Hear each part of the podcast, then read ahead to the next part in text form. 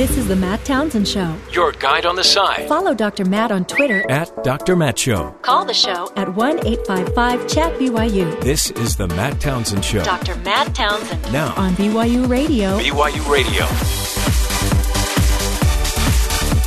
Good morning, everybody. Welcome to the Matt Townsend Show. Dr. Matt here, your coach, your guide on the side. Happy Friday. Ah, and end of the GOP convention. You can sit back and relax now. The adults are back in the building. It is crazy town. If you uh, were able to watch the convention last night, a uh, I guess a unified-ish party a lot of people. They seem to all show up for Donald's uh, speech last night. We'll be talking about that today. Yet it's interesting to hear the pundits because it doesn't seem like they um, agree on how that went. Some thought it was incredibly negative, very dark, bleak look at America. Others thought nailed it, nailed it. So we're going to be uh, kind of qu- cutting through some of that in the beginning of the show. We also have got, uh, I think, a really powerful discussion coming up about um, America's identity crisis. I think there's a battle, and you even in in Mr. Trump's speech last night, you could hear the difference. I think of this identity crisis we're facing. Are we are we this racially diverse population, or are we, uh, you know, kind of a white you know, milk toast. I don't know what you call it. Just a white Right. Established culture that's now being oppressed by all of the diversity Or displaced. or displaced. Yeah. That's really the the stress is that your influence isn't the same as it was. So if you are a a, a white American, you're not necessarily going to be in the same position you were 20 not- years ago because the other minority groups are growing. And the funny thing about it is, you're only as strong as your minority mm-hmm. in the country. Where we can even, I mean, even being able to re-identify your gender, you can re-identify your gender, but you can't necessarily re-identify your your ethnic diversity. So, is is having one drop of Native American blood in your system make you ethnically diverse, or do you need two drops? It depends. Are you 20 Eliz- are you. Elizabeth Warren? Exactly. It's just- So it's it's an interesting discussion, and uh, Michael Lind will be joining us, who's a political journalist, and he wrote a wonderful article, I believe, in in um, Politico, Yeah. talking about we need to really get to this idea of being a true blue melting pot, which interestingly wasn't the original apparently idea of the founding fathers. I didn't realize that. it was not. It was not. Hmm. It was w- the founding fathers were were whites trying to establish a white safe zone. He'll talk about it. Interesting history. Um, we'll get into Michael Lind's work on that subject, and you know, hopefully expand that a bit, and and maybe make sense of what happened with the something's going on with Mr. Trump because he's either a genius or he missed the mark last night. Some believe. I think there's. I think he's smarter than everybody's giving him credit for. I don't know that he's saying anything new, but he's saying what got him through the entire seventeen other candidates, sixteen other candidates. And then the question is, does that carry him to a general election? and we'll see. But apparently, according to uh, you know forty something percent of the Democrats also feel like they're not fitting into the Democratic Party, a la Bernie Sanders. So is Mr. Trump trying to chase every kind of you know lonely outcast of America? The the island of misfit toys is what some people called it last night. Um, anyway, interesting. We'll talk about that. But first, we've got to get uh, to the, ked- the headlines with Caitlin Thomas. Caitlin, what's going on around the rest of the world? Thanks, Matt. The Republican nominee used his nationally televised acceptance speech Thursday night to lay out a darker version of his core message. Donald Trump pledged that safety will be restored if he is elected president, using his Republican convention address to denounce Democrat Hillary Clinton as part of a political class causing the nation's troubles. Quote, as long as we are led by politicians who will not put America first, then we can be assured that other nations will not treat America with respect either. Ivanka Trump hailed her father as the people's nominee and the single most qualified person to serve as chief executive of an $18 trillion economy in an introduction speech that painted him as a fighter for equal rights. She got one of her biggest cheers when she said that her father will fight for equal pay and for equal work. Without giving a specific example, Ivanka said that Trump believed in people before they believed in themselves, and she said that he would help those in need find jobs or, quote, get them a break. The hunt for Malaysia Airlines Flight 370 will be suspended once the current search area in the Indian Ocean has been completely scoured.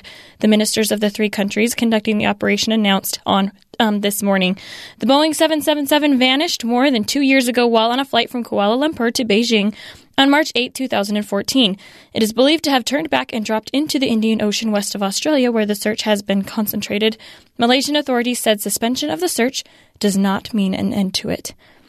Roger Ailes resigned as chairman and CEO of Fox News on Thursday after days of speculation as to his future with the network after a sexual harassment lawsuit was filed against him by former anchor Gretchen Carlson. 21st Century Fox co chairman Rupert Murdoch will take over as chairman and acting CEO of the Fox News Channel and the Fox Business Network, the company announced. And lastly, Matt, the NBA will move the 2017 All Star game out of Charlotte, North Carolina. The league announced yesterday over the state's controversial House Bill 2, which has been roundly criticized as discriminatory against LGBT individuals. The league is reportedly looking to move the event, which takes place in mid February, to New Orleans. So, not too much happy news, Matt, but there you go. There's your headlines Wow. for this morning. Heavy news, but thanks, Caitlin. Appreciate it. Um, and it is Friday. We, we, you know, the news. You'd think it would lighten up. Well, it, it is lighter because now they're saying, "Yay, the GOP thing's done." But now we're going to immediately start talking about if Hillary Clinton has a vice presidential candidate ready to announce, Allegedly, possibly today. even today. Man, it, it's like it's the weirdest thing. It's so if you're a, if you're big into either party, these are the greatest weeks of your life. If you love politics, you're loving this. If you're a journalist, you love this because you you get to basically have two weeks of just pure, constant something exciting. Mm-hmm. Lots of media, you know, sculpting your thinking over the next week and last week. So anyway, it was interesting to watch the media try to make sense of Donald Trump's speech last night. Everyone was saying the most important speech of his life. And when it was over, I was watching CNN and they they couldn't say anything positive about it. Right. It was like that was dark. Mm-hmm. That was ugly. I mean, it was it was as if he had just said about 30 things you're never supposed to say. So, what do you think, Terry? Is this it's something's he's either a genius targeting certain people mm-hmm. because it didn't sound like a GOP speech, No. really. There were certain parts of it that really weren't GOP at all. I mean, he had a few things in there, but yeah, I mean, he brought up uh, the LGBT stuff, which would never usually fly there. He No. brought up um, what did he bring up that made people go, "Hmm, are we saying that?" Oh, anyway, I just thought, wow, he's he's openly talk. He's talking about Chicago shootings. Yeah. He is he actually going to go into South Chicago and help restore the safety in South Chicago? Mm-hmm. That's not something that would ever normally be brought up in. I mean, safety might be, but not Chicago. We don't seem to talk about Chicago much. Um, anyway, let's go through a few uh, of the speakers last night. Tonight was an interesting idea too because um, Peter Thiel, who made a, a big splash because he's the guy that. Uh, was um, he's a he's a gay man that was outed by Gawker. Then he turned his billions. To, he was a PayPal, wasn't he? The Yeah. the, the uh, creator of PayPal. Or one of them, and he was he's on the board of Facebook, and so that kind of he's a he He's has a a, lot of money. He name. funded the lawsuits from uh, Hulk Hogan against uh, uh, Gawker Media because of what they did to him. So he helped take them down, and now they're, they're Spent filing for millions bankruptcy. to take him down. Here's so here's Peter Thiel, not somebody you'd normally see speaking at the GOP convention, and what he had to say. When I was a kid, the great debate about how to defeat the Soviet Union, and we won. Now we are told, now we are told that the great debate is about who gets to use which bathroom. This is a distraction from our real problems. Who cares?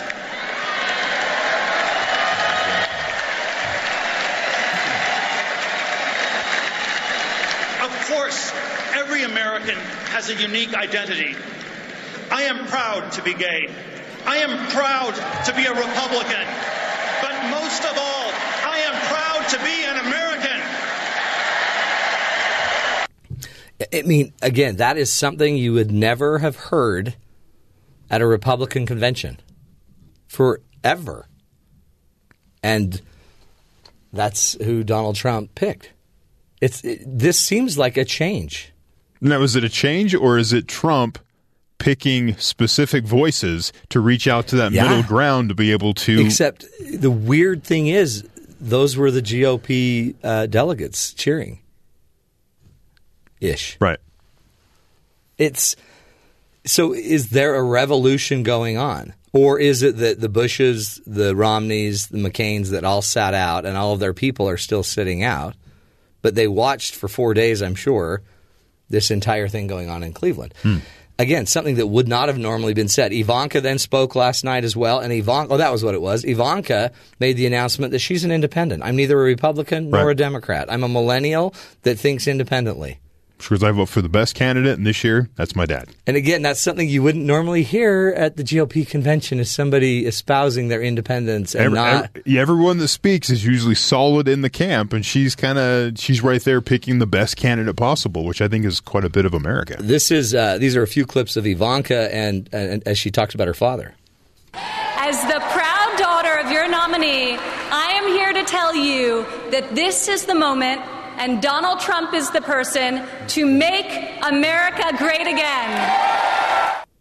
Here's He another one. taught us that potential vanishes into nothing without effort, and that, like him, we each had a responsibility to work not just for ourselves, but for the betterment of the world around us. He taught us that potential vanishes into nothing without effort, and that, like him, we each had a responsibility to work not just for ourselves, but for the betterment of the world around us. Uh, loves her dad. Again, third Trump, fourth Trump child to speak. Mm-hmm. They also they brought Barron out. Oh, they did. First time I had ever seen Barron. Right. I thought Barron was like a baby. no, but he's I don't know 12, 13 Yeah. or something. Uh, Barron came out, but uh, again, Ivanka and many thought she did a great job. I think she's she had a wind machine blowing. Her hair Yeah. was sort of wisping in the air, like like a model shoot. Fabio it was great. reminded Yeah, me of. Fabio.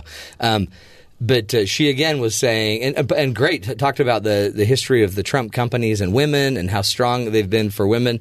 Um, she also talked about the fact that um, that if you want to fix the system, you're going to have to choose somebody that's outside of the system to fix it. Real change, the kind we have not seen in decades, is only going to come from outside the system. And it's only going to come from a man who has spent his entire life doing what others said could not be done. Huh. Hmm. And then Donald stepped up. And Donald went for an hour. How long? An hour and like 12 minutes or something? They was- said it was. I- heard ninety minutes. I mean, with applause and Oh, everything. man, yeah. So the yeah, longest speech. Yeah, I think it was an hour and 30. Yeah. Longest speech in 40 years of conventions. He even beat Bill Clinton. Well, but you kind of knew he would. But he, a lot of people, doom and gloom, doom and gloom, doom and gloom. But again, I think he's targeting people. He's targeting Ohio. He's targeting Pennsylvania. He's targeting the the coal miners that have lost their mines. He's targeting the, the, the oil industry that have lost their fracking and their industry. He's targeting inner city parents whose kids can't even get a good school choice. Hmm. So I don't know. This is why I think our guest today is going to be so powerful because I, I think it demonstrates that there's an identity crisis. Who are we? You can't GOP this year is the is much more inclusive than it's ever been, and I think what we're going to see the Democrats be is the the the group of kumbaya, and it's it's not that bad. It's not that bad. In fact, I heard big arguments uh, coming in driving in today uh, with all the stations talking about it that crime is down, but Trump didn't make it sound like crime is down. But crime uh, is up in 50 of the biggest U.S. cities. But in the rest of the country, crime is down, which is that divide again. Where do you live? If you thought it was too doom and gloom, you might want to live in an inner city where it is doom and gloom, or you might want to live near a fracking site where it was just closed down and the entire town's shutting down now. So, interesting stuff. Holy cow. So much to talk about, but we want to bring in an expert uh, that uh, that's has been researching um, America's identity crisis, and he is a policy director for economic growth program of New America and the co-founder of New America. He's he's got an idea. Maybe we need to go back to the, or maybe create the new concept of the American melting pot. Um, America has an identity crisis. We'll have uh, Michael Lind come and explain it to us and uh, give us uh, just give us some insight and uh, at least stir the melting pot for us a bit. Stick with us, folks. This is the Matt Townsend Show, hoping to uh, help you see uh, maybe some hope in this life. Um, stick with us. We'll be right back.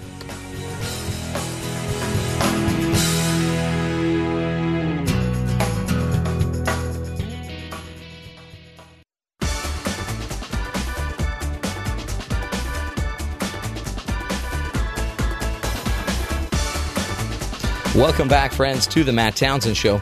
You know, this year's presidential race has proven to be one of the most divisive in history, both in terms of America and in the political parties. They seem to be upside down. The political left and the right produce polarizing rhetoric, sometimes creating disunity within their own parties, and cannot find common ground on which the majority of Americans can agree. Today's guest is political journalist Michael Lind, who feels that America is currently struggling with an identity ki- uh, crisis. Michael has proposed in an article published on Politico uh, ideas that he feels are solutions to the identity crisis. The name of the article, How to Fix America's Identity Crisis. Michael Lind, welcome to the Matt Townsend Show. Thank you for having me. Great to have you. Talk to us about this identity crisis. What do you mean? I mean, I, I feel like just watching Trump's uh, convention and the GOP last night, I feel like you can see the identity crisis kind of eking through a lot of the speech. What do you mean by an, an identity crisis?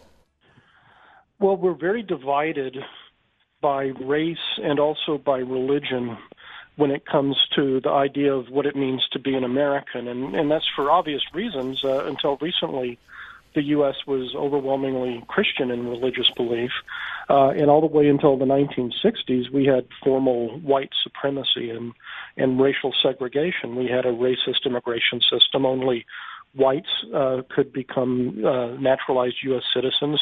That lasted from the founding fathers all the way uh, to the 1950s and 60s.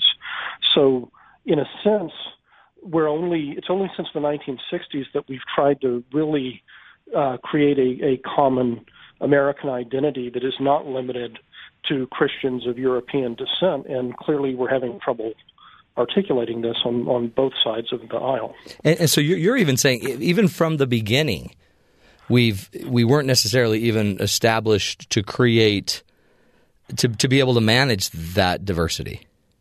Yes, anyone who tells you on the Fourth of July that the founding fathers established the United States to be a haven for people of all races and religions does not know what he's talking about. Uh, the the first Naturalization Act of the Congress of the many of whom had been founders at, at the Philadelphia Convention uh, limited naturalization uh, of, of, immigrants to free white persons. Hmm. So so all the way from that time up until the 1950s there were immigrants from China and Japan, but no matter how long they lived here, they could never become U.S. citizens. Whereas if you were from Ireland or Germany, uh, after uh, seven years, you could become a naturalized citizen. So, uh, you know, it, it, it's nice to think that anti-racism was part of America's founding, but it, it wasn't. And of course, we had slavery, yeah. uh, uh, and then uh, succeeding that segregation. So, it's really only the last uh, half century or so. So what we've we've tried to create a, a more pluralistic America. And and so so the, the divide, I guess, or the identity crisis is is it is it is it the Amer- is America still about religion? Uh, is it still about white race, or is it now about the I guess the idea that the melting pot idea? And and do you do you see that each uh, each side, the Republican or the Democrat side, do they, do they? I guess they each take it from a different angle. Yeah, I, think the right, uh, at least subconsciously, is, is still wedded to this idea that the typical American in the future will be a white person of, of uh, Christian, Judeo Christian religious belief, and, and that will be the majority for some time to come, but it's a shrinking majority. The left is very committed to multiculturalism, the idea that there will be no majority at all. Uh, there will simply be a bunch of different groups uh, defined by largely by race, by descent, by who your parents were. Uh, and these groups will not merge. They will coexist indefinitely. And what I point out in the article is the idea of the melting pot uh, of forming a new nationality from the fusion of uh, formerly different groups. Even though this really isn't supported by either the left or the right at the moment, uh, it's actually taking place. You, you uh, see among second, third generation Latino immigrants, for example, the rates of marriage outside of the group are as high as they were for European immigrants, you know, in the second and third generation. So, mm. it, so it's not so much that we're, we're a salad bowl where the different uh, pieces retain their identity. The old metaphor of the melting pot, which was originally used in the mid 20th century to talk about the fusion of European groups like British, Irish, German, Italian, and so on into a new uh, society. This actually is working. Uh, even uh, African American white intermarriage, it's lower than for other groups, but it's rising rapidly, and that's the ultimate test of integration. So this is a new. You're, proposing a new melting pot idea. I guess the original melting pot was was still for rel- what what I guess would be considered whites. Well, yeah, we, it was limited to whites. The original melting pot idea uh, held that the descendants of the original British American pioneers would uh, intermarry and, and uh, uh, blend their culture with those of subsequent uh, European Im- immigrant groups, and that indeed, indeed happened. By the 1970s, the average white American had uh, ancestors from uh, different European nationalities. And if you look at the data, I'm not so much advocating this. I'm just I think this is the trend. Uh, you know, something similar will happen uh, with people of having ancestors of different races in the generations ahead. Hmm. Because uh, one of the things you cited in your um, article was that you know um, Latin Americans or Hispanic Americans still many times see themselves as whites. Yes, these. Uh, uh, I was very critical in, in my political art, uh, article of what is called the five race system. This was devised in the 1970s by the by the Office of Management and Budget, believe it or not, by government bureaucrats, in order to pigeonhole everybody into one of five races, so called, for the census purposes. And African American has, has a real historic identity, but you know, putting Norwegian uh, Americans and uh, Iranian Americans together as non-Hispanic whites, which is what the government does. This makes no sense. Hmm. Uh, in, in the Asian and Pacific Islander category, uh, yes, has uh, Hindus from uh, India and Japanese and Maoris from New Zealand all lumped together in a single category. So one of the things I argue is that, you know, the, these categories sort of corrupt our thinking. Uh, so the projections about the coming white minority, actually, it's the coming non-Hispanic white minority. About half of uh, Latinos identify themselves as white on census forms. If you accept their self-identification, uh, then there will be a white minority in the United States for the entire 21st century. There's not going to be a non-white minority. Hmm. But I don't even like talking in these terms because these are the, these simplified racial constructs don't actually reflect the complexity of people's identities. Right. And is it? I wonder if it's um, if it's beyond a two party system. Too. I mean, like it, it, seems like you've got other issues, um, minority issues, but also just cultural issues. But I mean, like uh, the LGBT issue isn't white or black or whatever. It's it's a whole different concept, but it it historically was also seemingly anti Christian. Well, it's wrapped up in, in religion. That, right. are most of the issues uh, dealing with uh, sex and reproduction. Uh, it, it's very dangerous, getting back to your uh, question, when the parties uh, become identified with particular ethnic and, and racial, and, and for that matter, religious groups, because then there's really no room for compromise. Right. The other party threatens your very identity. Uh, and you have this kind of civil war through the ballot box, and I think that's very dangerous. Unfortunately, the United States only has a two party system. uh, because of our first past the post elections, which tend to uh, mean that a third party is a wasted vote. Mm-hmm. Uh, in, in most democracies, have a form of proportional representation, which allows you to have multiple parties, usually three or four or five, and that way uh, you have a little more flexibility and more shifting coalitions. Does um, I, I guess as we're thinking about this, and even what we just saw, kind of the division in the country between um, the police shootings of uh, you know unarmed black men, and then the um, shootings of police officers. You, you you see that again dividing down racial lines. Yeah, and both sides, uh, you know, uh, sort of try to fit it into a pre-existing narrative, Mm-hmm. whether it's of white persecution of uh, African Americans, uh, or or you know, uh, of of you know whites being threatened by uh, uh, black uh, crime or violence or something. Right. Uh, you know, and and if you look at the actual data, uh, it's really a matter of police shootings with uh, poor people Yeah. of, of all races, white and black, because they're the ones more likely uh, to get into conflict with police officers. But this doesn't fit into the left narrative or the right narrative, and so even though the social sciences have the data, it you know it doesn't become a, a, a political cause. Hmm.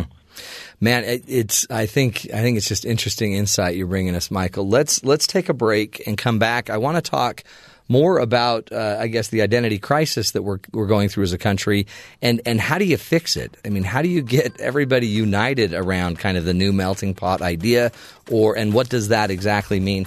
More with Michael Lind and his um, his article, "How to Fix America's Identity Crisis." Stick with us, folks, helping to at least explore the dis- and open the discussion up about uh, what's what's going on behind the scenes here in America. We'll be right back. This is the Matt Townsend Show.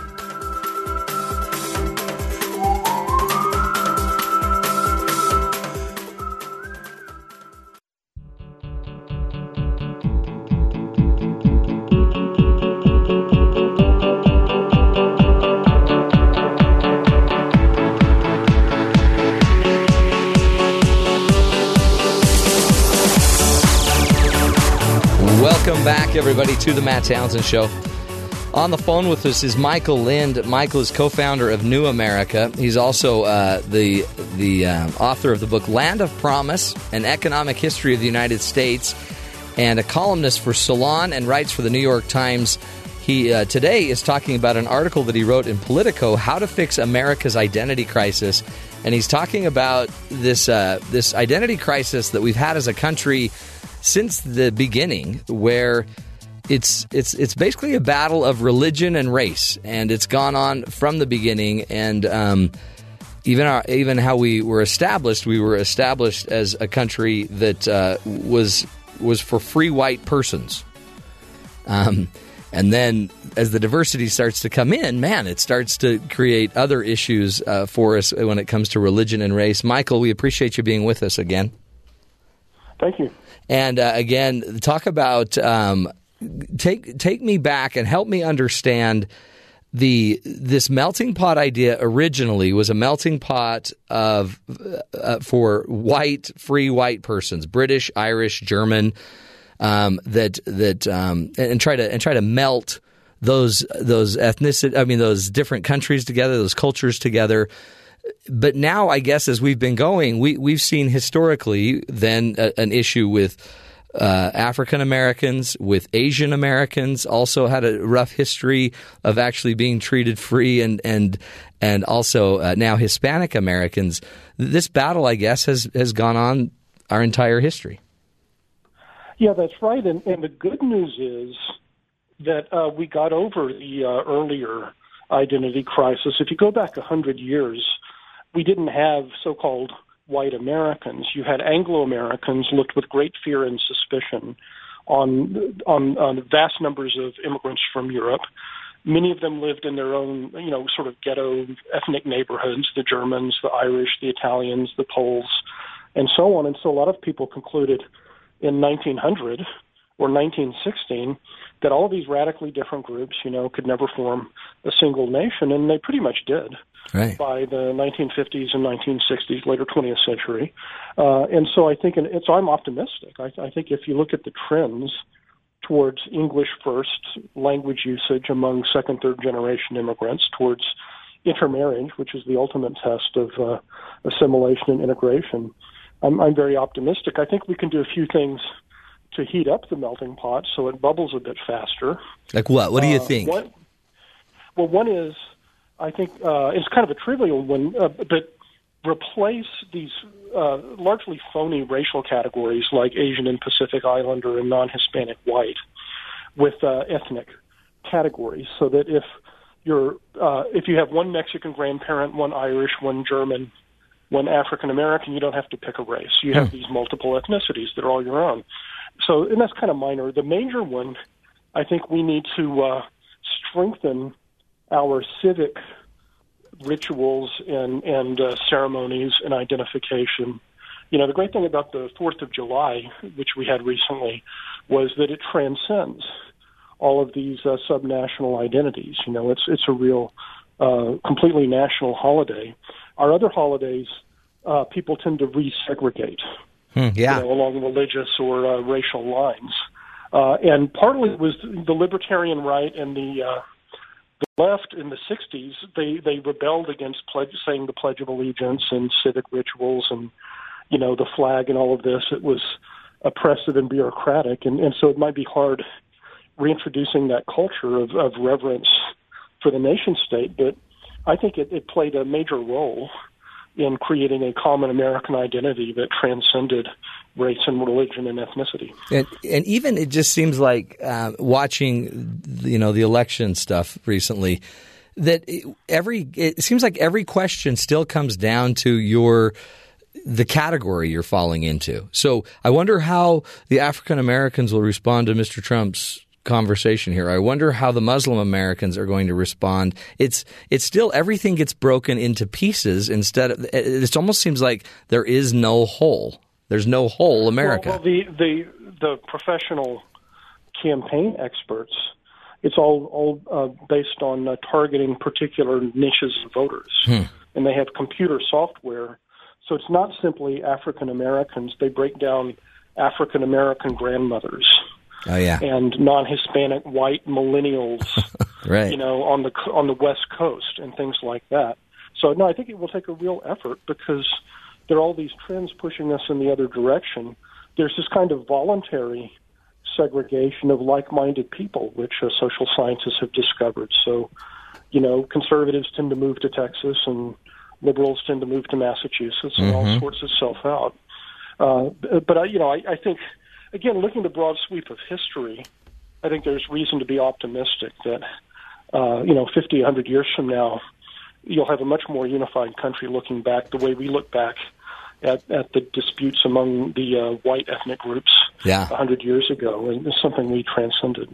In fact, I, I think the whole concept you're talking about comes up Uh, again. Not to keep bringing up Trump, but he was of issue last night. This is a comment that he made about terrorism and immigration. We must immediately suspend immigration from any nation that has been compromised by terrorism until such time as proven vetting mechanisms have been put in place. We don't want them in our country. I mean, there you have it, the identity crisis. Well, we went through this in the 20th century where uh, in World War One, German Americans were persecuted, even if they, you know, were were totally patriotic and and you know their families had been in the country for generations because they were equated with Kaiser Wilhelm and Imperial Germany. Uh, Germans weren't so persecuted in World War Two, uh, but you obviously had the internment of the Japanese Right. including Japanese Americans, you know, who born and raised in the United States. So, so yeah, when, whenever the country is under threat, uh, you know, this kind of uh, nativism. Uh, I mean, you, you can have a serious debate about what sort of measures you, you want Right. to do in What's to make yeah. sure you're, you know, it, jihadists are not immigrating. Uh, but but I think it's just it, it's something to be aware of. And again, this is where the dark side of our history, I think, can warn us about things that uh, we don't want to do in terms of overreacting. And um, it, the- the interesting thing about the terrorist uh, issue is it's not it's not even just um, ethnic anymore. It's also religious, right? So now it's I mean, when he says compromised by terrorism, I, I mean, I, Northern Ireland's compromised by terrorism, Spain, Israel. So even white ish people aren't allowed in if their religions are struggling or, or you know, at issue. Well, historically, uh, uh, non Protestant religions have struggled in the United States because the Protestant Christians came up with the idea of multiple denominations as a way of living and letting live by the 18th, 19th, 20th centuries in, in the U.S. and in the English speaking world. Uh, and so it was a great challenge 100 years ago for Catholic immigrants to say, well, we claim to be the only true church, and the Protestants are heretics, and yet how do we coexist in this Protestant society? Mm. And and uh, you know, many Jewish immigrants they had to, uh, you know, it had, because Jewish law governs every aspect of life. And yet in America, they were told, well, there's like the public sector where you behave like other people, and then at home you can, you know, be Jewish, right? So every uh, immigrant group has had to wrestle with this, and I think it it's something now probably uh, Islam in America in the long run will end up being like Catholicism in America and Judaism in America, where they kind of uh, there's this uh, distinction between the public sector and the and private faith, which uh, but it, it is a challenge. What would you uh, different cultural traditions? What would you do to counsel? Uh, political parties or politicians to, I mean, like I guess replace, uh, you know, the phony kind of racial categorization, try to unify more and create more of a, a unified holiday, national holidays we could celebrate. What anything else that you would suggest to our our leaders, our politicians, that might not divide us the way they've been dividing us? Well, I, I think particularly in the context of uh, of jihadism and and and Salafist uh, terrorism, we should emphasize um, ethnicities rather than religion. Hmm. Right. Yeah. So instead of saying that someone is Muslim American, yeah, we should say that person is an Arab American, or an Iranian American, or a Pakistani American. Because when you say that someone is Muslim, that, that would be like saying that all people of European right. descent are Christian Americans. Right, right. And, and it, it is it is saying the most important thing about them is their religion, and this plays into the hands of ISIS and Al Qaeda, because the, the, uh, Islamism is a multinational mm-hmm. religious movement, I mean, uh, and so and they're rebelling against uh, nationalism that would that of the older kind, Arab nationalism and South Asian nationalism, and so on. So I, I think we should really drop this idea that there is this group called the Muslim community. Yeah. Uh, and and say no, we actually have people from different countries, and uh, you don't have to be a Muslim if you're an Egyptian. I mean, there are Egyptian Christians, right? there are Iraqi Jews, and so on. So you know, if if we could get rid of treating you know treating religion as an ethnicity, I think that would would be a big help. Yeah. What do we do, um, Michael, just as an individual citizen? What can I do to teach my family, my children, about kind of the new melting pot idea? I mean, it seems like my, my kids are so much more open to ethnicity, to diversity, uh, you know, almost every kind of difference in a in a human that exists. My kids are already there. It's it's the older generations that seem to be struggling. Well, you know, sometimes uh, uh, J.D. Bernal, the scientist, said that the way science advances is you propose a new theory and wait for the old scientists to pass away. so, you know, I think time will take its, its yeah. toll, and, and uh, in, a, in a good way in this sense. Yeah. Uh, but we, we, you know, in, in many ways, the ethnic diversity and racial diversity problem is a class diversity problem because we tend to segregate along income lines. Right uh, and different groups are, are concentrated in different proportions. So any kind of civic institution or activity or recreational activity where you bring people, it's not just of different races, but of different classes together. Uh, you know, I, I think that's very helpful. That's true, huh? Both and, for kids, but but also for citizens uh, in general. It, it's, I mean, to grow up and not know anybody who is not in your socioeconomic uh, stratum you know, it's it's likely to be fairly segregated, but even if it's not, you know, you're, you you have 320 million people, most of whom may be unlike your particular Yeah. family background. Well, and it seems like that might even just be almost a, a kinder or an easier uh, conversation to have and navigate is class diversity versus races because races races are so complicated. Yeah, that's right, and uh, it's also more fluid. You know that Yeah. you can you can get rid of poor people. You know, with the right appro- Right. policies is difficult, but you know for the most part you can reduce poverty. You're not going to change people's uh, DNA. So uh, you know, and, and to the extent that this, the legacy of racism today manifests itself mostly in differences in uh, related to class, differences in home ownership rates, you know, earnings potential, education. Uh, really, you can address those differences by race-neutral measures, Right. which would uh, disproportionately help African Americans and Latinos, uh, but they would also help a lot of uh, poor uh, non-Hispanic whites. Yeah. So in the end, though, Michael, I'm hearing that you're saying there's there's hope. There's hope that we can maybe turn up the heat a little bit on the melting pot idea and truly integrate as a country. Yeah, you know, the, the thing is, there are people whom I heard recently described as conflict entrepreneurs. It's a wonderful phrase. Yeah. Uh, they're on television, they're on radio, they work for the parties. They're trying to stir up hatreds, either to uh, win elections for their party or to sell their books or you know whatever. Uh, if you take the long uh, uh, view of history, uh, this country is more integrated uh, and more tolerant than it has ever been. You know, so the other day I heard somebody say the races are, are more divided than ever in the United States. Look, I was born in 1962 in a segregated state, Yeah. Texas, Yeah. where family members were being arrested for dining at Woolworths with their uh, black friends. Mm-hmm. You know, where there was this campaign of murder and bombing and so on in, in much of the South.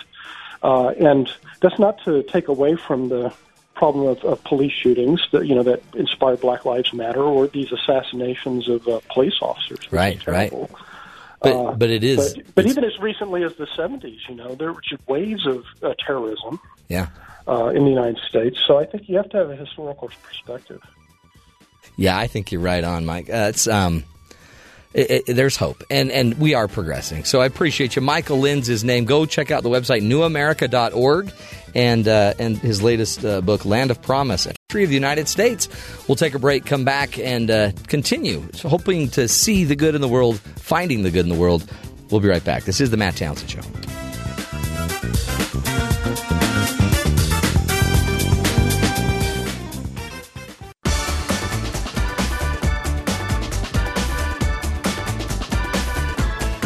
Welcome back, friends, to the Matt Townsend Show. You know, it really is. Uh, it's so divisive, and I, I loved uh, Michael's that term he mentioned called a conflict entrepreneur. You can see it. The people that get on television or, or radio pitching this this idea, or actually just being compensated to keep stirring the pot, and um, it's it's also interesting. The minute we fight our our differences, then the differences become magnified. One of the big rules I have as a social psychologist is, uh, you know, whatever you're communicating, you're it's through your communication and interaction that you're going to create the symbols of life. And if we have a habit of always interacting negatively with each other, if we have a habit of always defending just our position, our whatever one tenth of the pie, then we never create this sense of unity. So start to think about it in your own life. What separates us is really very, very little as to what unites us. 90% of what we are, no matter what in this country, we're alike. You know what I mean? I always say we're one disaster away from everybody understanding how much we need each other. And, and then some of these other divisive issues go away. It's also interesting when you look at just the simple uh, words on the Statue of Liberty. Give me your tired, your poor, your huddled masses yearning to breathe free, the wretched refuse of your teeming shore. Send these, the homeless, tempest tossed to me. I lift my lamp beside the golden door. Notice everything that's being stated there is a universal. Humans can be universally tired and poor and yearning to breathe free. It's those are very basic human needs, and everybody needs those needs uh, to be taken care of and met. Everything else that divides us, our color, our education, um, our level of income, is it's it's just a divider. It's not a unifier. So be careful. Let's unify around the principles of freedom, of um, equality, of love, of service, of charity.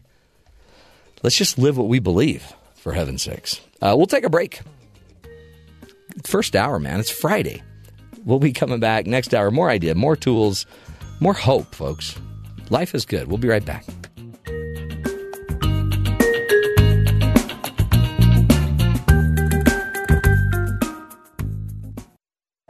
This is the Matt Townsend Show. Your guide on the side Follow Dr. Matt on Twitter at Dr. Matt Show. Call the show at 1 855 Chat BYU This is the Matt Townsend Show. Dr. Matt Townsend Now, on BYU Radio. BYU Radio. Welcome back, friends, to the Matt Townsend Show. Dr. Matt here, your life coach, your guide on the side. Not a sage on the stage, your guide on the side. Everybody needs a little help, especially if you have a strong willed child. We have a strong willed board operator that we have been trying to break his will for well over a year now. And you haven't.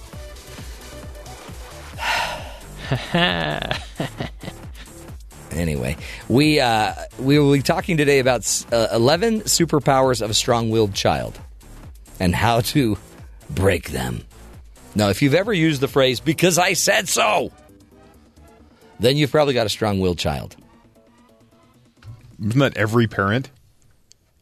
I don't know. Even if you really try not to, at some point, because the kid keeps asking, you have to use that phrase because I said so. You don't have to. But in, I can see in your head you're thinking there are no other options short of a spongy noodle. What do we call those? Swim You- noodle. You know what the problem with that is? What? When you say it enough, let's see if this works. Because I said so. Is that your son? That's my boy. I go, why? And he goes, because I said so. And I'm like, oh. You've trained your oh. child. You say it too much and they repeat it. And now he's going to use that. Yeah, he throws it at me all the Don't make me pull this car over. Soon he'll be saying that. Yeah. Even though he doesn't drive. Or he, he looks at me and goes, you make me so mad. I'm like, oh, another phrase. Children, gifts from heaven sent to slowly kill us. By the way, I'm realizing as a grandparent, because we're babysitting my eight month old grandbaby, beautiful, almost nine months, I think. Um, you're supposed to have children young. Yeah. Just to keep up. Just to get down on the floor. Oh, that's hard. yeah. I mean, it's fun. So Or just do more air squats. you do more air squats. I do. I did like 400 the other day. It sounds offensive. I'm feeling it this morning. Are you? You can do lunges. Oh, I lunge. Just things to keep your hips active so no, you can know actually what? get on the floor. yesterday, I was um, yesterday. My wife brought home, went to Costco and brought home all this good food. Mm. Right. and I lunged for some of it. Right, and I done pulled my hips out. Like donuts. Mmm, donuts. So we will talk about how to deal with a strong-willed child in a few moments. We'll have an expert coming on to walk us through that, plus other headlines.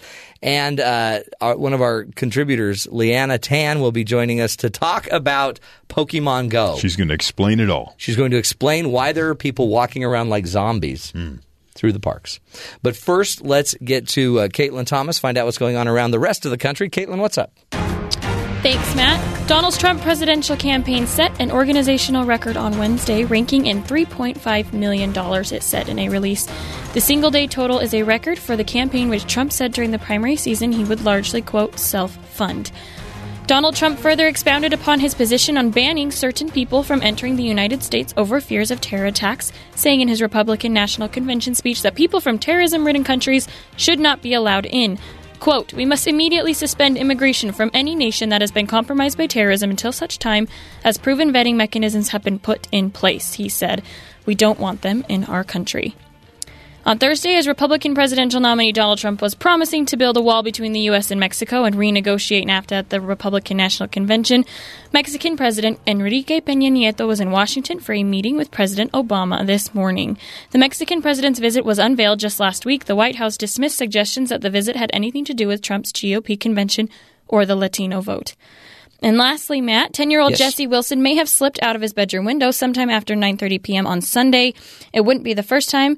His mother says my son has either gone out the window, which he has done before. Um, her, his mom told Arizona dispatchers when she found his bed empty early Monday morning. Neighbors say they occasionally saw Jesse walking around Buckeye late at night, but no one has seen him for four days, and he's never been gone this long. The circumstances around Jesse's disappearance aren't clear. One volunteer even says she questions the entire story. Jesse's mom was questioned on Wednesday and could be questioned again today. Officers say they'll continue searching today with help from a helicopter. Drones have also now been used as part of the search. Oh, that's scary. Scary, but there you have it. Those are your headlines for now. Well, thank you, Caitlin. Appreciate it. Uh, a 10 year old boy just slips out of the window. I'm just going out for a ride. That's scary. Yeah, it makes you qu- question. My, my kids were never dangerous like that. Like, they would never risk. Like, even now, we're like, go sneak out the window. No. My son won't try new food because he's convinced he'll get hurt. Really? Is Yeah. it your cooking? He no, it's my wife. She cooks wonderful food, but he doesn't like green things because they're yucky. Well, yeah, either does And Ben, by the if way. there's a new food, he goes, "No, I'll get hurt." I'm like, "Why will you get hurt?" Because I said so. yeah, there's that. Is that what he said? So, but but it's this this sense of like riding a bike. He's Yeah. terrified. So it's taken a while to get him to that point. We had to try to get him to ride a scooter, Wow. and that took forever. And we, so we had to get him a like a we got him a uh, a helmet. You get your kid a helmet to ride a bike. Yeah. We got him a Spider Man helmet so that he'll put it on his head. It's you know. funny. He's just very cautious. That's interesting. Yeah. Well, but yeah, I think I think he's been traumatized by No, don't. Nu- yeah. No, it's not the pool noodles. It's it's lightsaber fights. he likes that. It's fun. He attacks me. Does he say that specifically? Yes, he does. but he won't eat green. It's his idea. I never bring Vegetables? it up. He goes, "Let's fight, Dad." I'm like, "All right, fight night. ding ding, let's do it." Game on. Game on. Uh, interesting stuff. We could talk about uh, the GOP convention last night, but we're not going to because we're all GOP'd out. right. It But- happened. Trump gave us his message. It could have been. Uh, It was a message, and it's, it was- Mm-hmm. It's either really, really dark or really, really calculating. Or calculated as how he targeted certain areas of the country. Yeah, something's going people. on. He's either he either knows something or he's crazy. Yeah. And I don't know because he just got the GOP nod for heaven's sakes. Remember how many times they're like, "This guy's not going anywhere." And Boom, just, just boom, maybe, A, maybe a prediction that's not necessarily original, but you'll probably see more of Ivanka as we go forward. She was Uh, very yeah. poised, very eloquent in what she said. I think her kids are all going to have a The shot be out there in politics if they want it. Right. I don't know why you'd want it, but they might, you know, want it. Uh, this next week will be the Democratic side, which you know is going to be fantastic. What's the chant going to be? I don't know. It was lock her up this week. What's it going to be for? Unlock her. Unlock- Unlock her. what do you say? I don't know. Yeah, that's going to be crazy. What uh, what other headlines do we need to be paying attention to? I Terry? found this one in Australia. El, what's it? Eloria High Public School, Heights Public School, a primary school in Sydney, Australia, is instructing students to punch the air, pull excited face, faces, and wriggle about on the spot instead of clapping their hands together. Hmm.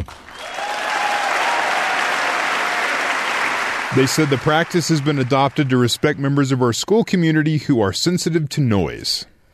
When you Okay. attend an assembly, teachers will prompt the audience to conduct a silent cheer if needed. Could you imagine how stupid that would look? Just punching the air. Yeah. But I, are there? I guess there are there a lot of people that are sensitive to noise. I mean, I'm sensitive to noise, Right. But But I would clapping? I wouldn't expect them to not clap. Yeah. But I've gone to a baseball game where my ears are ringing because Right. it's Says cheering. teachers have also found the silent cheer is a great way to expend children's energy and reduce fidgeting Yeah. because you're encouraging them to fidget every once in a while, Well, which maybe makes we sense. ought to work it with Ben. Nobody fidgets more than that kid. That was the other thing I saw here. Um, Australian schools have offered some interesting alternatives to more traditional ways of cheering or playing or displaying any kind of emotion.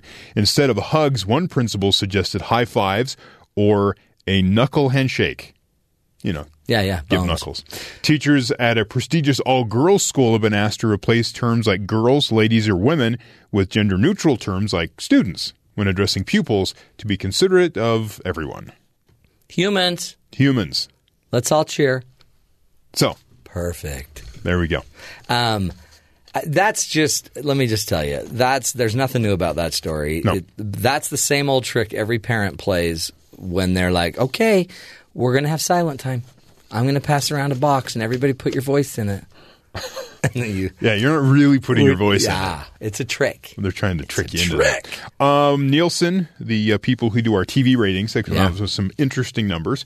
On average, the American adult are, is watching five hours and four minutes of TV a day. The bulk of that is about four and a half hours is live TV. Really? Yeah. I don't know if I could. 30 minutes or more come via a DVR. That's not in my house. Thirty minutes or more come from a DVR. Yeah. But the rest of it's live TV. I don't watch live TV because it has the thing called commercials. Yeah. And I'm like, ah, need to fast forward, not working. I think the Nielsen's are they're just faking it. It says even though ratings are falling in the on the broadcast networks don't quite have the glamour they used to, TV is alive and well. Question mark. on Netflix. Probably not. It says that that five and a half hour figure, uh, 19 uh, fewer minutes on average than Americans were watching two years ago, and three fewer than they were watching per day last year. You're watching less TV live, but the rate of decline slowed between last year and this year. So It seems like uh, apparently the Nielsen family um, haven't yet caught on to Pokemon Go. No. People over the age of 50 watch the most TV, somewhere in the range of 50 hours a week, according to Nielsen. So Wow, yeah. that's closer to what you're doing in your life, Matt. Pardon? Pardon? In fact, people over the age of 50 are watching more TV per week than last year. People 24 and under are watching roughly two fewer hours of live TV and DVR programming a week. And 25 to 34 year olds are uh, they're watching an hour less per week down from 27 and a half hours to 26 and a half hours. So as you get older, there's more TV. Well, uh, because historically, the older those that are older now grew up on TV. That is their habit. Right. But in the next thirty years, I think there will be significantly less live TV. Think that'll happen? Yeah, I don't know. I think everyone will just. I think you get old and you just sort of fall into the habit. Like, oh, there's a TV. Well, you will, but you'll just watch your favorite vlog, or you'll go to your DVR. Right. And, Speaking of, ABC is uh, kicking out a bunch of digital programming they want you just to watch on your phone. really?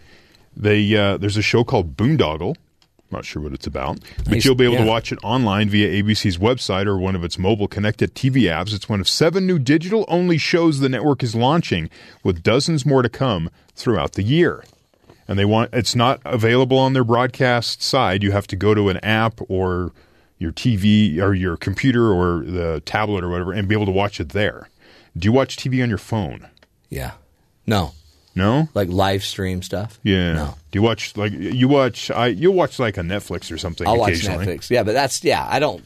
Yeah, that's not like. See, I, I look at it like I'm watching on this little tiny screen and it's just annoying. That's why I'm, my next phone's going to be probably the size of an iPad. right. Let's make it huge. and finally on New Year's Eve, just a little bit longer this year, the world's official clocks will have a leap second added to them. Ooh. On December 31st at 23:59:59, There's going to be a pause. a coordinated universal time, which is like 6:59:59 Eastern. Okay. right? So they uh, leap seconds are periodically added in order to keep the Earth's atomic clocks, which are based on the natural vibrations of an atom. It says, which is you know probably more information than we need. They're adding a second. Interesting. So I didn't know they could just add a second. What are you going to do with that second, Matt? I'll probably just watch another second of a Netflix show. That's what I will do. Put on another second of a Netflix show. I've got a crazy story. Um, have you ever seen? Do you know what a fawn is? A deer? Not Fawn Hall. A deer, like a baby deer? Baby deer. Okay. So a fawn. Uh, this is an incredible story. A, a cute little baby deer. Just imagine, cute little baby deer, little Bambi, uh, got stuck in somebody's bathtub. Oh, And it's crazy. Um, the Jefferson County Sheriff's Department in Colorado posted a photo of the wayward fawn in a tub. Hmm. And it just went viral. Everybody loves it, thinks it's the greatest thing in the world. This fawn actually ran in the front door of someone's house. They probably chased it around. It ran into a bathtub, jumped into the tub, couldn't get out of the tub. Hmm. And we, because we're big into video, Right. we went and found a video of the cute little fawn in the tub, and I'm, I want to play it because it just it, it made me so happy watching this video. Watch what this fawn is doing. It's amazing that it can even do this. Rubber duck, duck, rubber duck, rubber duck, duck, rubber duck. He is squeezing. Rubber duck, He's squeezing a rubber duck. He's got a great voice. Sounds like Ernie. No, I don't know what his name is. Really? He's just a oh, fawn. okay. Okay. Yeah. And he's got a crowd in there. Oh, the backup singers. Yeah. That's good. Yeah.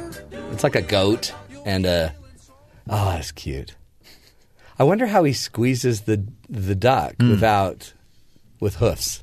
I think he just kind of presses his hoofs together. Oh, is that what he was Yeah. doing? Oh, yeah. I thought he was like, yeah. I thought he was like Hmm. praying or something. Oh, that's cute. Well, we'll come back. I want to. I don't know. Just seeing a fawn in a tub singing A rubber duck song. It's inspiring. makes me happy.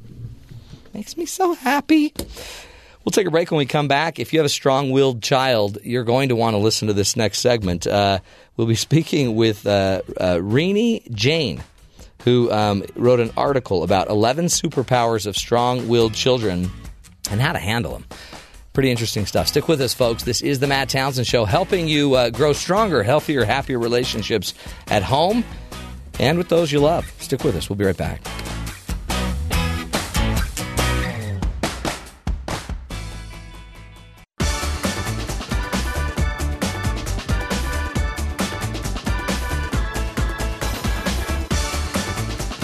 Welcome back, friends, to the Matt Townsend Show. You know, have you ever asked your child to do something, and when they they ask why, you end up responding because I said so? That approach will work for some children, but parents with strong-willed children know that answer won't cut it. Here to discuss how to help deal with the challenges of raising strong-willed children is life coach and author Rini Jain. Uh, we welcome you to the show. Thanks for being with us. Hey, Matt, thank you so much. I'm so happy to be here. Excited to talk about strong willed children. I mean, you want your kids to be strong willed, right? Until they exercise strong will against you. then it must be stopped. Exactly. You know, from a parent's perspective, we have the life experience, right? So Right. why are you not listening to me? We know what we're doing. We're the We know what parent. We've been through it.